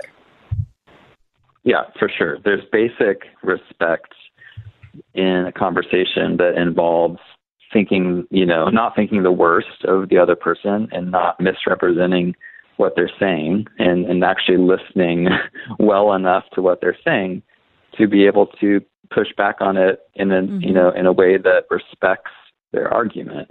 And I feel like we've lost even that, that kind of basic respect. You know, when Peter says in First Peter three that you know we should defend the faith, but we have to do so with gentleness and respect. Um, I think part of that, um, you know, gentleness and respect is is the respect of dignifying, you know, someone else's um, argument and not just dismissing it um, immediately and and saying like maybe there's something about your argument that I might learn from, and that's something I talk about in the article. Is we have to we have to get to this place where we don't we can disagree with some things someone is saying and not dismiss and disagree with mm-hmm. everything. And in mm-hmm. our conversations, increasingly, it does seem like it's an all or nothing proposition where, you know, if the other side says something that you find abhorrent, then there can be nothing, you know, that they could ever say that would be helpful in your opinion. But that's just not how, you know, humans, we're more complex than that. And all of us has moments, you know, of truth and moments of error. And we need each other to be able to, you know, process through that. And um, part of being a humble Christian is also being um, being teachable, even as we want to teach others. Uh, and so we need to be open to learning from those we disagree with, even though we can learn without agreeing with everything that they say. From the Gospel Coalition, Brett McCracken is with us. But Brett, you know, you said uh, in our conversations, and you know, you're, you're like Kath and I, and you know, you're in the media, and so people are not generally having conversations with you; they're emailing you pretty much, right? Or perhaps a, an odd voicemail or so. And I, I don't know about you, but you know, from our perspective, when people disagree with us, I mean, it's like take no prisoners. There's no no gentleness. There's no sort of give and take. Mm-hmm. It's a mm-hmm. boilerplate of mm-hmm. accusations and um, just it's so crushing. So there's no middle room, as though the It is. person who has leveled these accusations against you knows everything there is about theology and the gospel and Christian life and all that, and whatever you have to say back is not welcome or necessarily needed. So there's like there's like very little room for grace in the in the midst of all that. Yeah. Yeah, no, it's true. And, you know, one of the most depressing things in my line of work is just reading the comments on, uh, like, like the Gospel Coalition Facebook page. when we I can't imagine. when we post articles. Like I was looking at the comments this morning, and I, I was just immediately in a state, a state of utter depression and discouragement. And I called my boss, Colin, who you guys know, Colin Hansen, Yeah. and I just, you know, had to I had to just like talk it through with him because I was so depressed. I was like, this is hopeless. Like what, you know, we're we're trying to like start good conversations and and model thoughtful discourse, but the responses that people make are just it's unfathomable. So I find that it's just it's good to I think it's good for everyone's soul to just have more in-person conversations with people locally in their communities about these issues. So and with with all the George Floyd stuff going on, I've just prioritized trying to have local like over coffee conversations with people, um, you know, of different races to just talk through this stuff because I find the online conversations um, typically don't go anywhere good. Right. Uh, not that there not that there can never be good things that come from it, but there's just something about the humanity of people you actually know, who you're who you're actually in community with, versus you know, faceless, um, you know, names on social media who get your blood boiling. Yep. Brett McCracken's with us, senior editor at the Gospel Coalition, author of Uncomfortable, the Awkward and Essential Challenge of Christian Community, Gray Matters, Navigating the Space Between Legalism and Liberty. And I think um, this is the first book we ever read. by It is, you. yeah. I think it was Hipster Christianity, right? When Church and Cool Collide. Um, Brett, let me bring up something that John and I have, have been talking about lately. Um, and that is that living online and we uh, you know many people we have to do it now. So i also want to give some grace to that. And and i understand that this Yeah. is a very weird time and things are not as they should be or we would want them to be. But at the same time i, I think well we we both think because we we commiserate about this a lot that based on the COVID situation, based on the race situation in America, based on all of the difficulties that we're reading about and, and seeing videos of, it's easy to become, I think, so emotionally exhausted by trying to be compassionate, trying to work out arguments in your head, trying to see what you think about things, that you, when it comes to talking to your actual neighbor, you don't have anything left. Right. You know, you're Right. used up. And this, of course, I think maybe for the three of us, because we do so much of our work online, um, that this is a, a particular danger, but I think it can affect anybody. That you, we end up utilizing all of our emotional capital on people that we have no personal contact with. Yeah, absolutely. That's that is a burden that I feel so strongly for you know people um, and pastors. I've noticed that a lot of pastors these days like get so caught up in you know the national conversation about this and that and the social media conversation that I can't imagine they have much emotional energy left to pastor their own you know people in their communities and I think that we would all do well to place a little bit more of our focus and energy on the local, on the people right in front of us, on the the issues, the problems, the struggles of those, you know, in our family, in our neighborhoods, in our churches. There's more than enough problems there. You know, if you just stopped mm-hmm. there, there's more than enough for our our souls and our minds to to worry about. And in fact, for most of human history, that was the extent of it, right? Everyone, all the problems people dealt with were right in front of them. There was no mass media that could inform a farmer in rural France in the 19th century about, you know, the protests happening in New Zealand or the the war that just broke out on the other side of the world. Like, it's the mass media factor has made it so that we're all constantly confronted with all the problems of the world. And it's just too much for humans to bear. We're not created to bear every burden. Not that there's not a place for, you know, being aware and bearing some of those burdens, but we get exhausted, like you're saying, and it makes us less productive, you know, mm-hmm. as salt and light in our own neighborhoods, in our own families than we could be. Yeah, and the trick is, I mean, not even a trick, but if we as believers in Jesus can't communicate well with each other, then what hope do we have know, we for have no communicating with the lost world? Right. Yeah. No, for sure. Yeah, and we there's sadly so much um so much time wasted in these protracted debates online that that's another thing that falls by the wayside is actual evangelism and, and kind of seeking seeking and saving the lost and being part of the Great Commission and and just just being promoters of the good news, right? Like there's so much bad news to get angry about and to and rightfully so. I'm not saying that we shouldn't all be up in arms about these injustices, but when we're so preoccupied with all the bad news that's coming at us from every direction, from all over the world, there's so there's probably little left to um, be excited about the good news yourself and excited enough to want to share it far and wide with people. And um, that would be a real tragedy if that that part was lost. Well, Brett, we thank you for your time today. We've uh, we've grown to, to trust you and appreciate you so much over the years, and we Yes. thank you for your continued good work. And we promise not to go on your site and comment. Oh, I'm at going all. on. Not I am at all. going on the Gospel Coalition, and I'm no. going to tell No, them. please, I'm going to let them have it. Please, Please don't. don't. Right. Thank you, Brett. The Gospel all right. Coalition, Thank it's a so site much. that we follow daily, uh, highly recommended, the gospelcoalition.org online. Take a break, come back. Um, we're going to talk about facial recognition. I mean, with the protests that have been going on, all the big tech companies are talking about this and how this is a game changer in a surveillance state. Stick around for that conversation.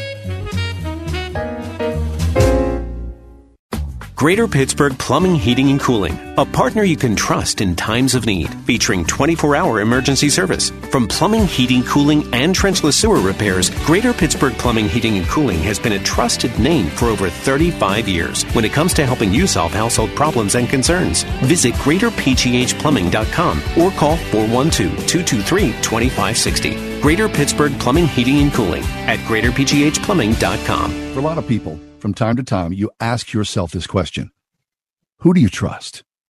Who do you trust? Certainly your family around you, a smaller circle of church friends or associates, all that. But it's core to how we look at the world, how we engage in the world. Who do you trust? And especially when your child is about to go to college, who are you trusting to teach your child what it is to live in this world? When I've asked myself that question, who do you trust? I go back to Grove City College. My child's been at Grove City College. We love the environment, the education, the faculty, the staff. They know Christ. I trust them because I know that he knows them as well. Grove City College. Kath, what about you? Who do you trust? Well, yeah, I, I've had an excellent experience with the professors at Grove City. My daughter goes there, but I have to go to the administration too, John. I mean, just yesterday we had a screw up on our bill, and it was one of those things where you can imagine that you would have to be on the phone for three hours or on 10 different websites. But my husband called Grove City, talked to one woman, and in 30 minutes it was worked out. I mean, just person to person, that's the connection I think we're all looking for. Fabulous do yourself a favor. Look online. Who do you trust? gcc.edu. That's Grove City College. Most of us like to be out in the sun. That's why sunscreen and other safety measures are key to protecting your skin from aging and cancer. The FDA recommends using a sunscreen with an SPF of 15 or higher. Also, look for broad spectrum on the label. That means both harmful ultraviolet A and B rays are blocked. Remember, SPF plus broad spectrum equal healthy fun in the sun. Visit www.fda.gov slash sunscreen for more information. A message from the U.S. Food and Drug Administration. Hey, are you guys open? Yeah, yeah, we are. Come on in. As businesses reopen across the nation, is your business prepared for what comes next? Salem Surround can help. COVID 19 brought America's thriving economy to a screeching halt. But now, local businesses are getting back to normal. Are you ready for the return to business and all that pent up consumer demand? Contact Salem Surround. Learn more by logging on to surroundpittsburgh.com. Surroundpittsburgh.com. Connecting you with new customers. Listen on your smart speaker, the Word FM app at wordfm.com, iHeart, TuneIn, and on radio.com. In the car or at home too at 101.5 WORD FM Pittsburgh.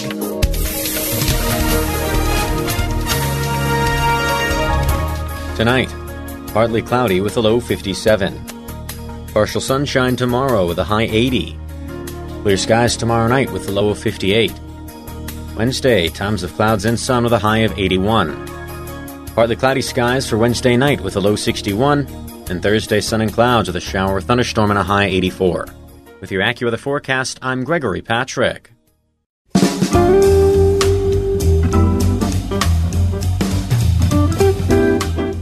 remember when um, uh, the first protest and then uh, rioting took place a couple of weeks ago uh, down at the, the PPG Paint at the PPG Paint Arena, and uh, some knucklehead lit a, a police car on on fire. Right.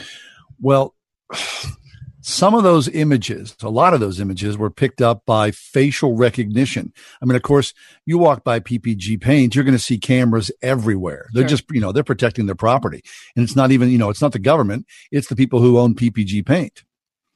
Now, that facial recognition technology, it has changed everything and will continue to do so as we march forward into new tech Right. because uh, look, I mean, unless you're totally wearing a mask, you got a hat on and your mask all the way up here.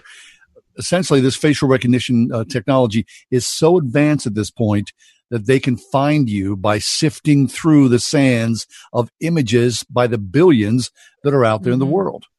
I think it, it, at times it's fascinating. it's also terrifying. Yes. Because we talked about it, you know, for many years about 1984 and Big Brother. Mhm. Well, truly, by every stretch of the imagination, Big Brother is on us. Right. And it's surprising how Big Brother's here. Right, Kev? And if that technology is used by good people for good purposes, then it's really comforting, actually. If it's not, if it's used by people for nefarious purpose, that is an incredible amount of power Yeah. uh, to give to an agency or an organization or a person. Right. So, what's happened in these few weeks quickly is that the big tech companies, and now this is weird, okay? So, remember, you know, this happens more often than not when there's a, a mass shooting or something like that. Someone's iPhone, the, the, the, the mass shooter's iPhone is retrieved. This has happened at least several times. And law, local law enforcement or the FBI says to, to Apple, Hey, we've got this phone. Would you please be so kind to unlock it? And Apple goes, Nope. No way. That's proprietary. We own it and you don't have access to it. Mm-hmm. Now, it's unfortunate. So law enforcement has had to find their way around that. It takes a long time. I mean, months and months sometimes to unlock those phones. Right.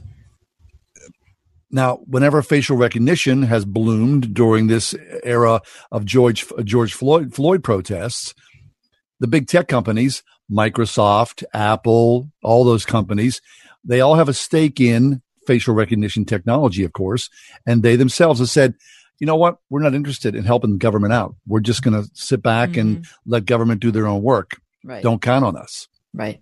Which I believe is in, is disingenuous at best. Well, they're talking out of both sides of their mouth. Sure. I mean, these these big tech companies, like you know, any kind of social media platform, you know, they're they've got all sorts of pornography, sex trafficking, all sorts of illegal activity happening all over their platforms, and their response has continually been, "No, no, like people just need to do their own thing. Like that's not up to us. You know, we're just we're just we're just the platform."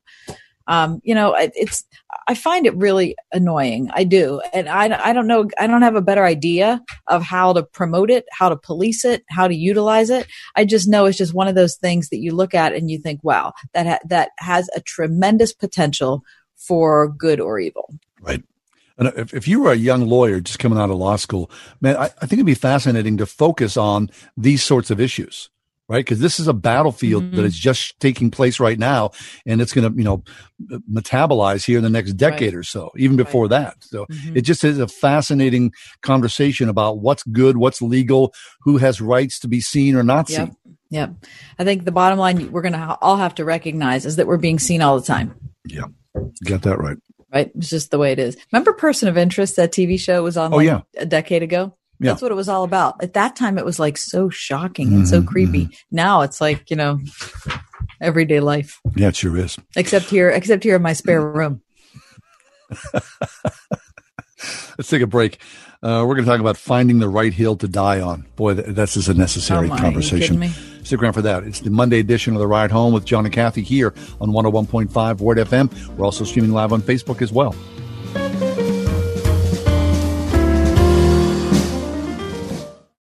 One hundred one point five WORD. Your station for leading the way with Dr. Michael Youssef. Once Christ become just a way, not the way, moral relativism will follow. Dr. Michael Youssef.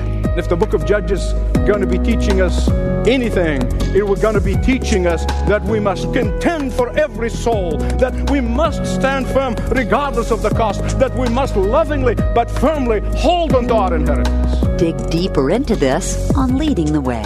Tomorrow morning at 6:30 on 101.5 WORD. We're all thinking a lot more about staying safe these days. Windows R Us Pittsburgh is no different. When it comes to working around your home, Windows R Us remains committed to the safety of you and your family. For roofs, gutters, and downspouts, siding, and of course, windows, Windows R Us Pittsburgh can answer the call. With over 50 years of home remodeling experience, Windows R Us has earned its reputation as the area's premier exterior replacement company. And all work will be done in strict compliance with the government's social distancing guidelines. If you've had damage, you may be eligible for a free repair or replacement. Visit windowsoruspittsburgh.com for a free inspection from one of the highly trained appraisers. You'll love their no pressure approach, no hidden fees, and one of the fastest turnaround times in the industry from a company that will never skip town when it comes to honoring their warranty.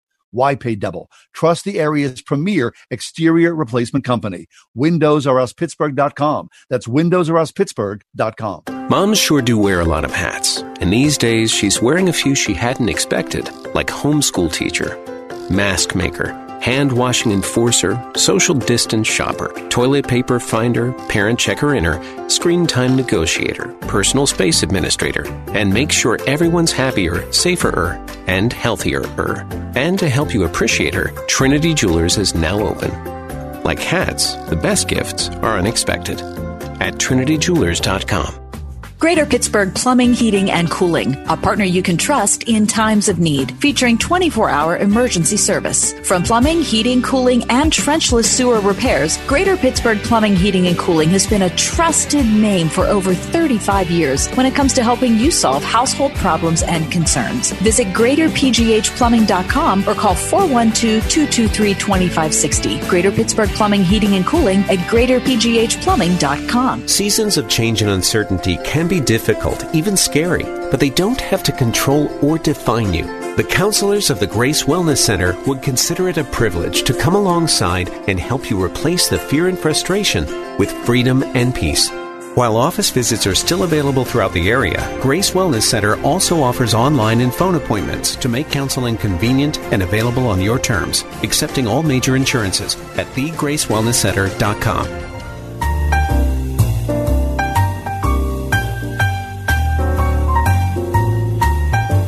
Gavin Ortlund is back with us. Gavin serves as senior pastor of First Baptist Church of Ojai in Ojai, California. He is the author of Anselm's Pursuit of Joy. He's got a brand new book out right now called Finding the Right Hills to Die on The Case for Theological Triage. Gavin, welcome back. How are you? Hey, doing well. Good to be with you guys. Yeah, thank you. Well, Gavin, this is a uh, fascinating subject. We were just talking to uh, Brett McCracken before you came on, and this subject actually came up.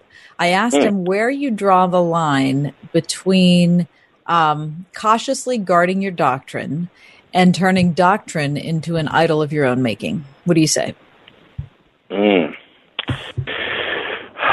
Well, that is the one good way to sum up what the whole book is about. Honestly, it's wrestling with that very question, and um, it, you know, it's tough to give an answer to that that will apply to every situation. But two of the things that I identify in the book as kind of uh, warning signs or dangers for us. One would be when what I call doctrinal sectarianism, which is just kind of a way of talking about dividing from other Christians too quickly.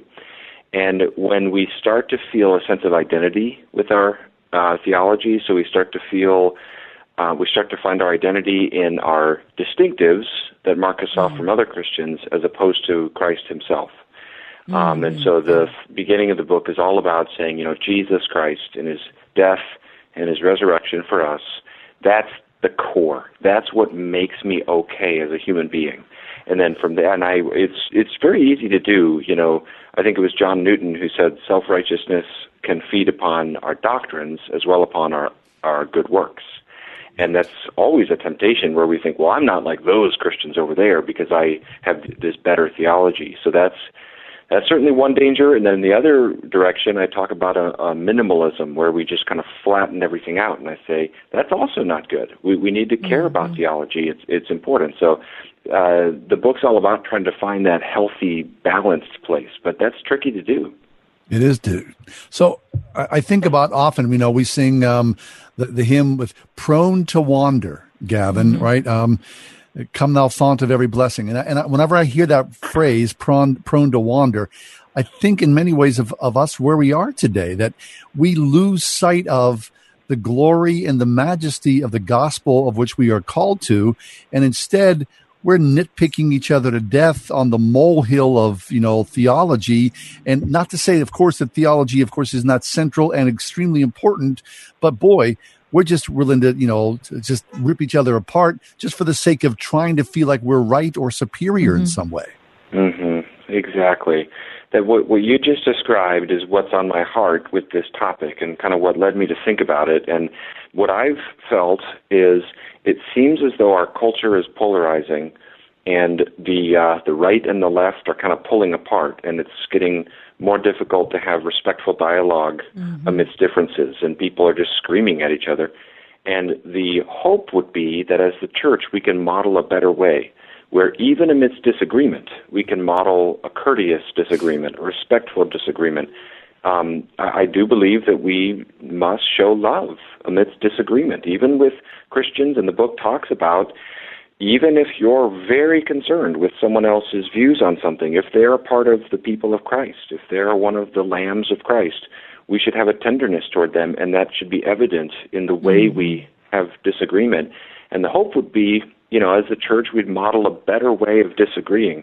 My fear, I don't know what you guys think about this, but my fear is that too often the church is polarizing just the same as our culture, and we're pulling apart and that just worries me. And so the, the the heart behind the book is how do we what do we do about that? Can we find ways of disagreeing that are more courteous and more principled and more careful? Mm-hmm. Yeah. And what is uh, Gavin? What does it require? Of us, yeah, I was. I can't tell you how many examples. I mean, if you would have just contacted me, Gavin, I could have given you so much material for this book because I have screwed up in this regard over and over and over again.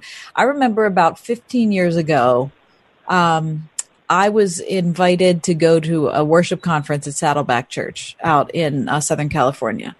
And I said yes, to be honest with you, because someone was paying my way. But in my head and to my close friends, I said, look, I don't really feel the need to go to a megachurch. You know, I, I'm from a reformed background. I go to a small church. You know, we understand everything about how worship's supposed to be, Gavin. You know, we have it all worked Yeah. out. I don't think some megachurch is going to be able to tell me something I didn't already know. Now, listen, it took me about 20 minutes of being at my first seminar out there before I had to repent of my mm-hmm. ridiculous perspective on feeling like I knew everything about anything. I mean, anyway, so I ended up going to that same conference, I don't know how many years in a row, simply because I mm-hmm. needed to have my perspective upended. I needed to have it challenged. Doesn't mean I changed my mind every time, but just being around people who looked at things so differently was absolutely invaluable. And that's what I feel like people don't get. They're so concerned about the, keeping their doctrine in some safe space that they don't realize the joy that's waiting on the other side of just hearing what someone else has to say. hmm Exactly. Yeah, what you're describing there about that experience of going, I, I can relate to that with so many different things in my life. Um, the whole joy of listening to someone who has a different perspective, they have a different outlook. Maybe in this case it's two Christians, but this person is in a different denomination or whatever, different tribe, and the joy of just trying to learn from that and genuinely listen um, I don't know if you guys were talking to Brett about his his piece on this, but the whole idea of not of trying not to live in an echo chamber. Right. That's what it was. ex- yeah, exactly. So I really appreciated what he had to say about that, and it just resonated because it seems like w- what you're describing you experienced at that conference. And I'm sure we can all think of similar examples. That seems like a huge help in this whole process of just Mhm. learning the discipline of listening to different perspectives and and and understanding that that's not a compromise you know? Just listening is is good. It's healthy. And it if we do it with humility we can almost always learn something. Right.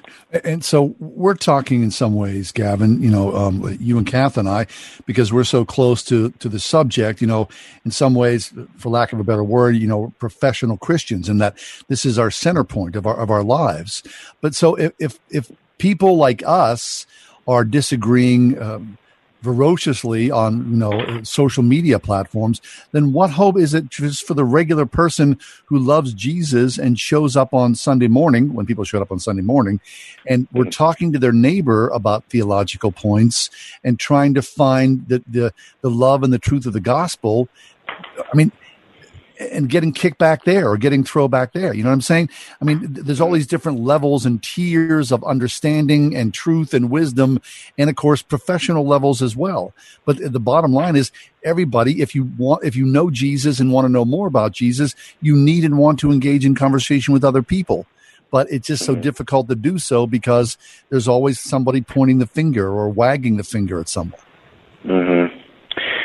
Yeah, you know, it's interesting. When I was in the context of researching for this book, I interviewed a number of pastors because I didn't want to just assume that I, you know, just go by my experiences. I wanted to really listen and see, mm-hmm. you know, what are pastors experiencing.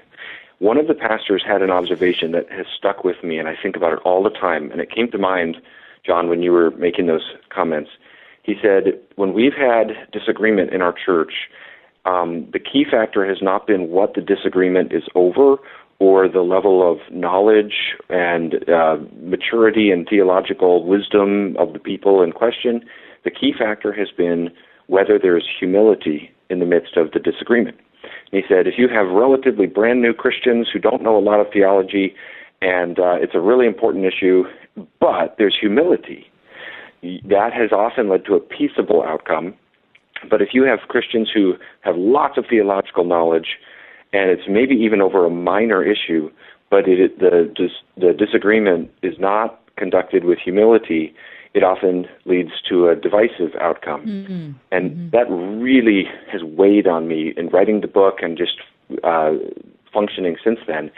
That uh, humility is so important. So, you know, it is discouraging thinking, gosh, theology is so complicated, our cultural issues are so complicated, it's so hard to know how to navigate. But I believe that if we approach these conversations with humility, and uh, we don't need to be right. We kind of let our guard down. Mm-hmm. We try to practice love. We try to practice the fruits of the Spirit. Even if we've got lots of questions, I mean, I'm wrestling with this personally right now with issues of, of racial reconciliation and how do I talk about that as a pastor. And every time I speak out on it on social media or in a sermon, I have to put a lot of thought into how do I talk about it because it's a very emotional issue right now, obviously. And I have fear and trembling, you know, when I speak to it. And so I'm just trying to approach it. I don't think I can not talk about it, um, but it's hard to because I'm afraid of saying the wrong thing, you know.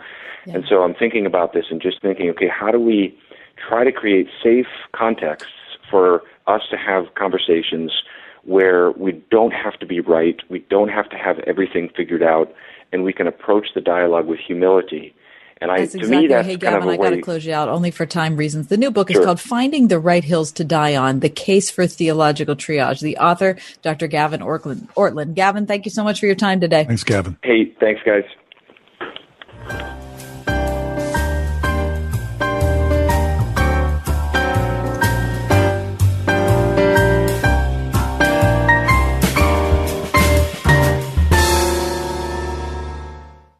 I did this weird thing as a kid. I would fall asleep with my blanket completely over my head, with only my mouth and nose poking out the side. I guess I liked the protection that the blanket offered, while still being a fan of breathing. I think a lot of us are feeling that way today, juggling how to handle the protection that our homes give us with the desire to get out and breathe a little bit. At our Faith and Family Mortgage team, we don't have the end answer on how to best handle our current world, but we are pretty good at mortgages. If you're thinking of getting out and making that new home purchase you've been dreaming about, our company's Direct Lender Advantage can often get you a lower rate, saving you monthly and lifelong money. Or, if you decided to hunker down at home a bit longer and want to use that time and some of your home equity to do some sweet home upgrades, our Direct Lender Advantages may help with that too. We are United Faith Mortgage. We pay your appraisal fees up to $500. United Mortgage Corp, Melville, New York. MLS number 1330. Department of Banking. Mortgage Lender License number 22672. You know, it's true. Difficult times have a way of focusing us. We have to think about what matters most when it comes to our spending, our healthcare. No doubt. This is why so many people are joining Medi-Share right now. Medi-Share is a trusted way to save up to 50% on your monthly healthcare costs. More than 400,000 people have already made the switch. It's pretty obvious why, too, especially now during this challenging season with healthcare costs and out of pocket expenses going up. Medi-Share can save you a lot of money. The typical family saves $500 a month. And Medi-Share is a Christian healthcare sharing ministry that's worked beautifully for 27 years. There are different options to choose from to fit your budget. I'll give you the number here in a second. And if you call, you can get a price within two minutes. Maybe now is the perfect time to make the switch and start saving. Here you go. Call 844-57-BIBLE. That's 844-57-BIBLE. 844-57-BIBLE. I had a great time this morning with my dentist. She just made me feel so comfortable. To patients of Dr. Megan Stock, she's more than a great dentist. She's an answer to prayer. She makes you feel so calm. Didn't make me feel shameful about the condition of my teeth. We just love to talk about the Lord and what's going on in our families. I am confident that when I'm finished that I'm going to have a bright beautiful smile, which I really wanted to have for a long time. She does fabulous work. Perry Highway in Wexford at stockfamilydentistry.com. With thousands of locally owned Napa stores across the nation, chances are that wherever you call home, they do too. So whether you stop by your local Napa Auto Parts store, a Napa Auto Care Center, or visit Napa online, you can count on Napa Know How. Timeless wisdom, encouraging proverbs, and powerful promises. At BibleStudyTools.com, we aim to provide the best free resources for knowing the Word of God and applying its powerful truths to your life. Use BibleStudyTools.com's daily Bible verse for inspiration as you start each day. Find powerful verses on more than 300 topics that relate to your life's challenges and needs. Verses to encourage your soul, lift your spirit, and strengthen your faith. Visit BibleStudyTools.com. That's BibleStudyTools.com. We were talking a little earlier in the show. It's a National Lobster Day. Not that I can afford a lobster. No. I'm more. I, I ask you about um, Mickey D and their filet of fish sandwich. Yeah. Remember Long John Silver's for the seafood lover in you? Listen, listen to me. When I was in high school, Yeah. that was my favorite thing to do. Oh, to go to Long John Silver. I mean, not my favorite thing to do, my favorite place to eat. It was, I love, before, you know how when you're in high school, you can eat anything? Oh yeah. and you know you never gain any weight it's Doesn't just matter. completely listen i used to go to uh i'd have band camp over the summer and in the middle of the day we'd have like an hour and a half break i'd leave i'd be out in the sun working all morning i'd go to long john silver's get the fish and chicken platter with hush puppies which were fried air and then go back and work another three or four hours in the sun in the afternoon that is sick. Didn't matter. No. And I thought I thought that you know the first time I had Long John Silver's and they had like the malt vinegar. yeah I, I oh thought, my oh. gosh like we are at the we are at the apex Yeah. of of food How about Arthur Treacher's? Do you remember Arthur Treacher's? yeah i remember the name but i don't think i ever Yeah. went there It was kind of the same, sort of the same thing. So then Long John Silver's sort of merged with with the root beer company. root beer? yeah, which What- is what's the connection there nothing. Money, I don't I, believe. understand that. They were both on hard times. Is Long John Silver's even around? I don't know. I don't know. I don't think so. Have a hush Have a great night.